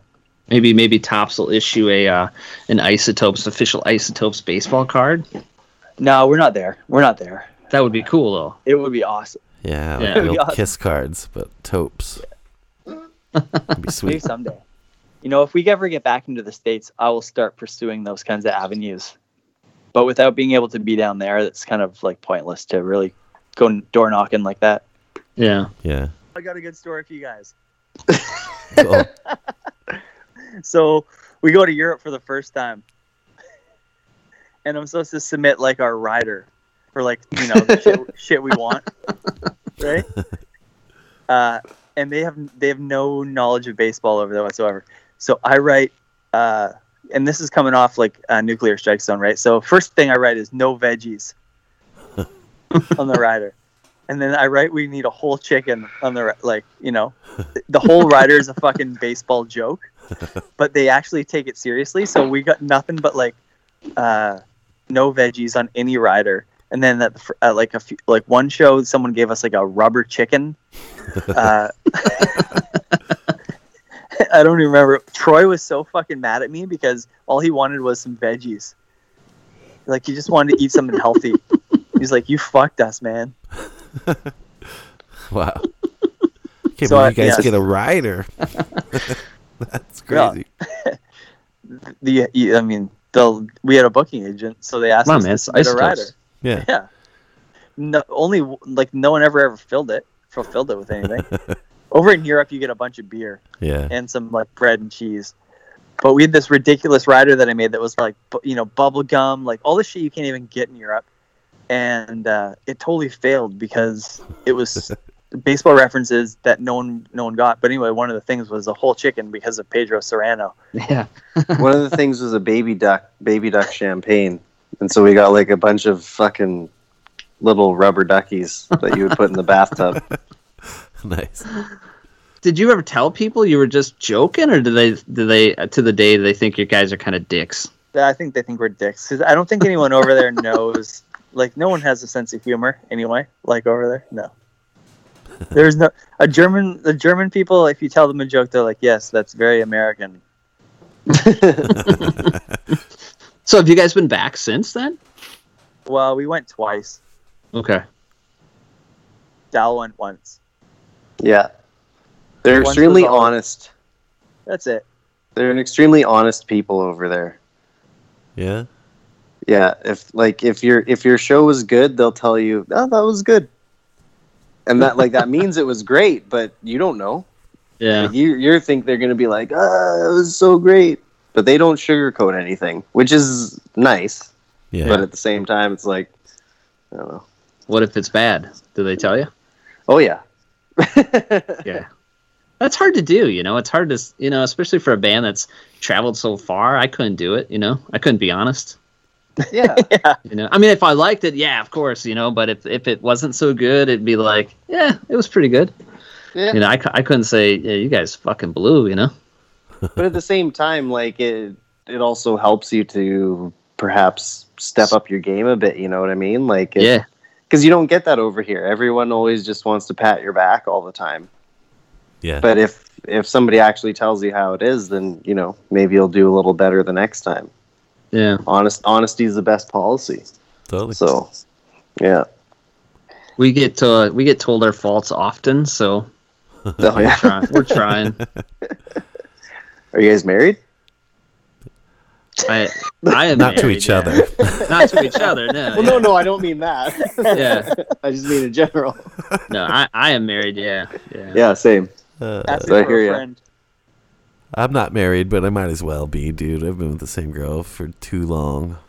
Uh, And we got Hopefully kids she's and not all that listening good to this. stuff. yeah, we can Cut- edit that out. out, yeah. She doesn't We listen. can edit that out. Yeah, I do all the editing, so we're good. Oh, okay. I can say whatever I want about that bitch. Yeah, fuck that bitch. hey, I got a quick question for you, Evan. Have you ever watched that show Cheers? You know the show? Yeah. Did you ever think about writing like a sexual harassment song about Sam Malone since he's a baseball player and he's a super creep? Was he? It, no, I never thought about writing a sexual harassment song about him, but I definitely thought about writing a Mayday Malone song Yeah. for sure. Dude, I But I watched didn't- Cheers not that long ago, and like the whole time, every woman he meets, he like sexually harasses every last one of them. It's and back then, it was like acceptable. You know what I mean? Yeah.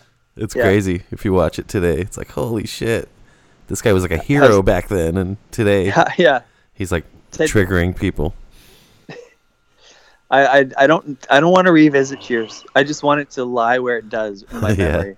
I, I, I still think it's funny, but it's just like wow, this dude was pretty out there. Yeah, well, the whole show's got one set. They had to give you something. True. That's very true. Yeah, I haven't seen that show since it was on. You know, it used to be on, and Yeah. and look, I've seen a couple things here and there since, and it's like, ouch! It's one of those shows. I can't believe they they got they got this through. You know, Yeah, it's on Netflix, so you can check it out again. I want to watch. If it is on Net, I'm gonna watch. Oh, maybe it's not on our Netflix. I guarantee you, it's not on our Netflix. That's a No. bummer. Oh, you guys yeah. have man, a different it Netflix is. than us. Yeah, Canadian Netflix stuff. is different than American Netflix. Yeah. Nicer. Is it? It's not free though, is it? No, it's like ten bucks a month. No, I know, I know. I was just because KJ was saying everything up there's free, like healthcare and stuff. So Oh. I remember back when I first got Netflix, I used to like change my IP address so that I could get the American Netflix. Yeah. But then they There you go. did something so you can't do that anymore. But Hmm.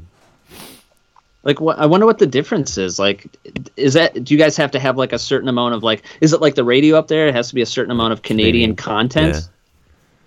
We definitely do have CanCon in our Netflix, but uh, there's it's not like uh, monopolized by that. We still have t- all all the American shit. I think it just comes in in different times and stuff like that.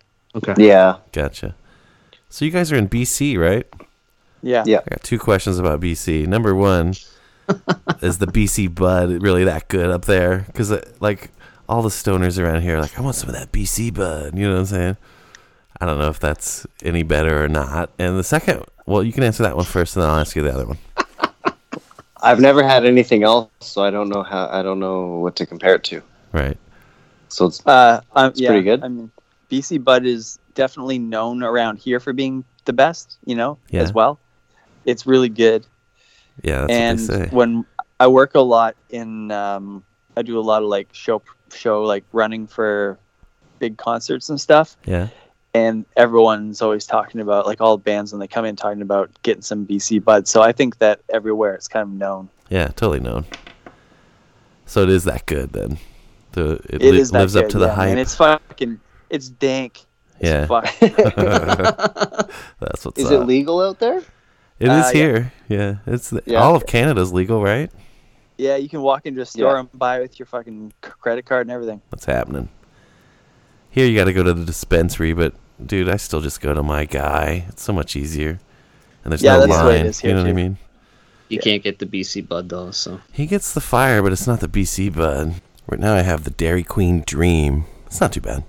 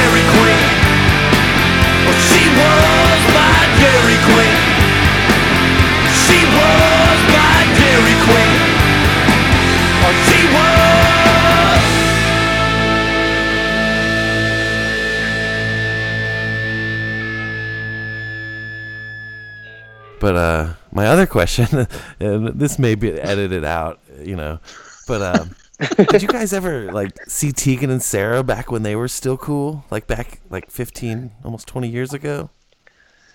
No, but you know what? We did we did uh, practice in Carly Rae Jepsen's jam space once. Really? Yeah. Ooh. Wow. Carly Yeah, that- Rae who? Carly Rae Jepsen. She sings Call that. Me uh, Maybe. Yeah, call I me really, maybe. really, really, really, really, really like you. Do you like me? Do you want me? Does I like you With- too? My With Tom kid- Hanks in the video. Yeah, my you know that uh, one? daughter loved that "Call Me Maybe" song when it was hot, so I, I Oh, definitely so know that good. one. But I I love remember that that Tegan and song. Sarah back like so jealous. That record's awesome, dude. One time when I was working at a liquor store in Vancouver, I sold beer to Tegan. Really? She came in, yeah. And uh, the reason that I know it was her because I wasn't like the biggest Tegan and Sara fan, and, and I was pretty tuned out. But um, she like put her, although she was visibly over thirty, you know, Yeah. uh, she put her ID like on the counter and like looked at me, you know, Tegan. like, yeah, I'm not Sara, you know. Yeah. uh, and I was like, that was totally Tegan from Tegan and Sara. And the person I was working beside was like, yep. And I was like, yeah, that's weird. Yeah. Uh, that was like almost 10 years ago, though. Wow. Didn't didn't you somehow run into Michael Bublé once? Yeah, I, that's weird, man. I've worked at so many liquor stores in the city between tours. So I've sold beer to like Bublé. I've sold beers to Tegan. Uh, there's got to be more. That's awesome. Bryan Adams. Yeah, Bryan- Bryan no. Adams. Sh- I once is it- sold crack to Bryan Adams. No. So who do you guys think is the best Canadian punk band of all time? Like Dayglo Abortions, Chixdiggit, Isotopes. Who you got? Chicks. None of the above. Who do you like? Like Teenage Head? Ooh, that's good. Yeah, oh, uh, yeah, shit's that great. is a good one. I don't know. I think like this is. Ooh, I don't know. I like the Hanson Brothers.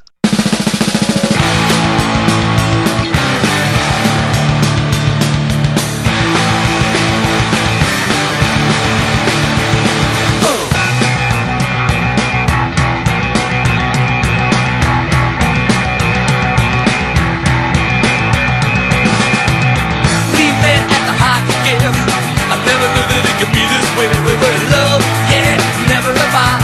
I swore I'd never break a heart, but she won't wake up no more.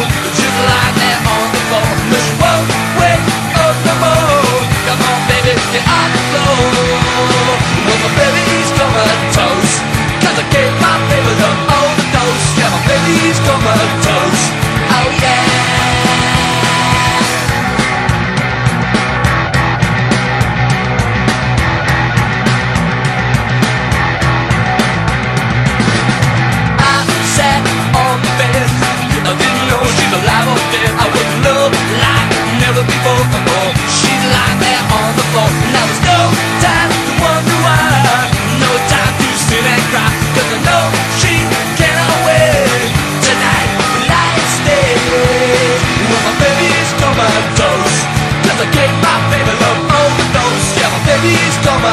comatose.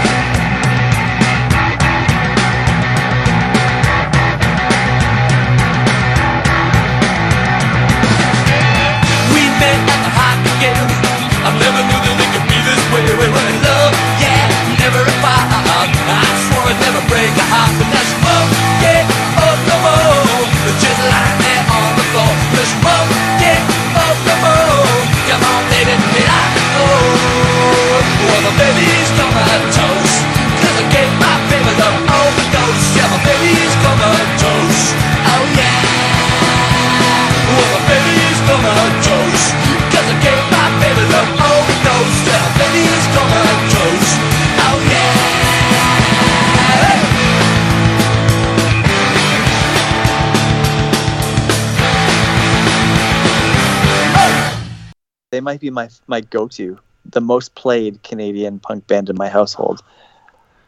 I could see that. Fuck yeah, that shit rules. What's your favorite Hanson record? You like Misconduct? You like uh, My Game? What you like? I'm pretty into the the beast. what is, what is it, Dallas? On It's Alive when when he he's just talking the whole time. On the live album, like the cuts of them between songs, where it's just like one, two, three, four. yeah. It's a living. Yeah. We're gonna a we're living, gonna yeah. put a cabbage in the bag. Uh, yeah, that's a go-to Yeah. in the van. I love Uh, my gross my- Yeah, Ugh. me too. That's my shit. I go between that and my game. They're both fucking great. Yeah. That misconduct, gross misconduct. Um, That was the first one I ever got into, and I just it just rules to me still. Do you guys know Pointed Sticks? Oh Yes. Yeah, I like that band. They're from here. yeah, yeah. My old wives, Uh, they're great too. Old Wives. Yeah, that's Yeah. not not at Pointed Sticks level though. I mean, no offense. Yeah. Give None me a taken. break. Give me a break, Darren. Uh, hey, trivia. Darren uh, Chuka, you know who I'm talking about? Sure. Yep. From Old Wives, now TBR. Right? Yeah. Mm-hmm. Yep. Okay. He was supposed to play on our Heat Seeker EP. Uh, what in 2009, and he was like scheduled to come in to do it until the day before, and then the day before he bailed, and then uh, I was like without a drummer, and I called up my friend who makes our music videos for us, who films them, and he was playing in a band with Tony, and he goes, uh, "I know a drummer," and I'm like, "All right, well, send him my way." So I give Tony a hundred bucks to show up to learn the songs like that day, Heat Wow. Seeker and everything, and I, I never met him before, and he comes in and nails it, and then all of a sudden he's like our guy for like a, forever, That's awesome. all because Chuka bailed, which is like the best story ever. Totally. Thanks, guys. It's been like a, a- like three hours of total bullshitting, but I loved it. Um, Love the ice isotopes. Can't wait for the new record. Wink, wink. And uh, just kidding. But um, yeah, man. Hopefully, you guys can make it down to the states and uh, play some shows and not get banned again. And uh, goal. take care, definitely in the uh, the chaos that is life this year, 2020. Um, yeah, just stay safe, man. Stay healthy. Yeah, you guys too. Yep. Thanks a lot for having us on the show. It's cool to talk. We uh, we love it. Right on. Thank you, guys. Yep. Have a good one, guys. Yeah, you too. Take care. All right. All right. Bye, guys. Bye. See ya.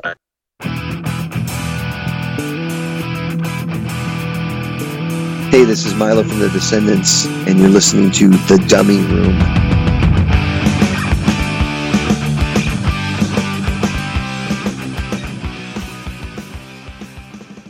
All right. There you have it. Isotopes. Well, a couple of them, anyways, right? Yeah, yeah. Hey man, I got to tell you something. I thought about this and I wrote it down when um when Evan told that story about the car Yeah. and how you you know the guy came and got it. and He had to tell him. So remember the the three two three that I used to have. Yeah. You know. Sure. Um. So when I sold that, it was kind of a piece of shit. You know, it was like, I think I I think I sold it for like four hundred bucks. But I remember the guy came to pick it. You know, he came to look at it with his family, like wife and like four kids Yeah. and it was like oh it was like that that feeling of dude you don't want this car you know Yeah. yeah it's cheap but it it might not yeah exactly it might not make it around the block Right. you know so like i remember i got cash from him and it was like oh i waited you know like 10 minutes i expected a call back or something you know but i never got it but um yeah so that was that was kind of funny That's funny. but um, yeah, and the other thing, man, I've never put um, this is it. This I've never put um um Rochelle Rochelle and and Janelle Janelle like Yeah, I never I've never really thought about that way. I was like, oh, that kind of makes sense. Yeah. Not that they stole it, but Yeah. definitely a, a nod if they did, you know. So Damn, I gotta check out cool. those Mandelbaums, dude. I haven't heard. I've only heard I like had- one or two songs. Never heard of them, man. So, um, yeah, cool stuff, man. We got a couple isotopes, and uh, yeah, it was fun, man. Yeah, it was fun. And uh, It's about that time, though, right? yeah, it's always that time, man. It's super late tonight, so Let's get the fuck out of here. Yes. Thanks so much for listening, everyone. We'll see you next week. bye. Bye. Thanks for listening to The Dummy Room. Tune in next week for another fun episode. Hasta la vista, baby.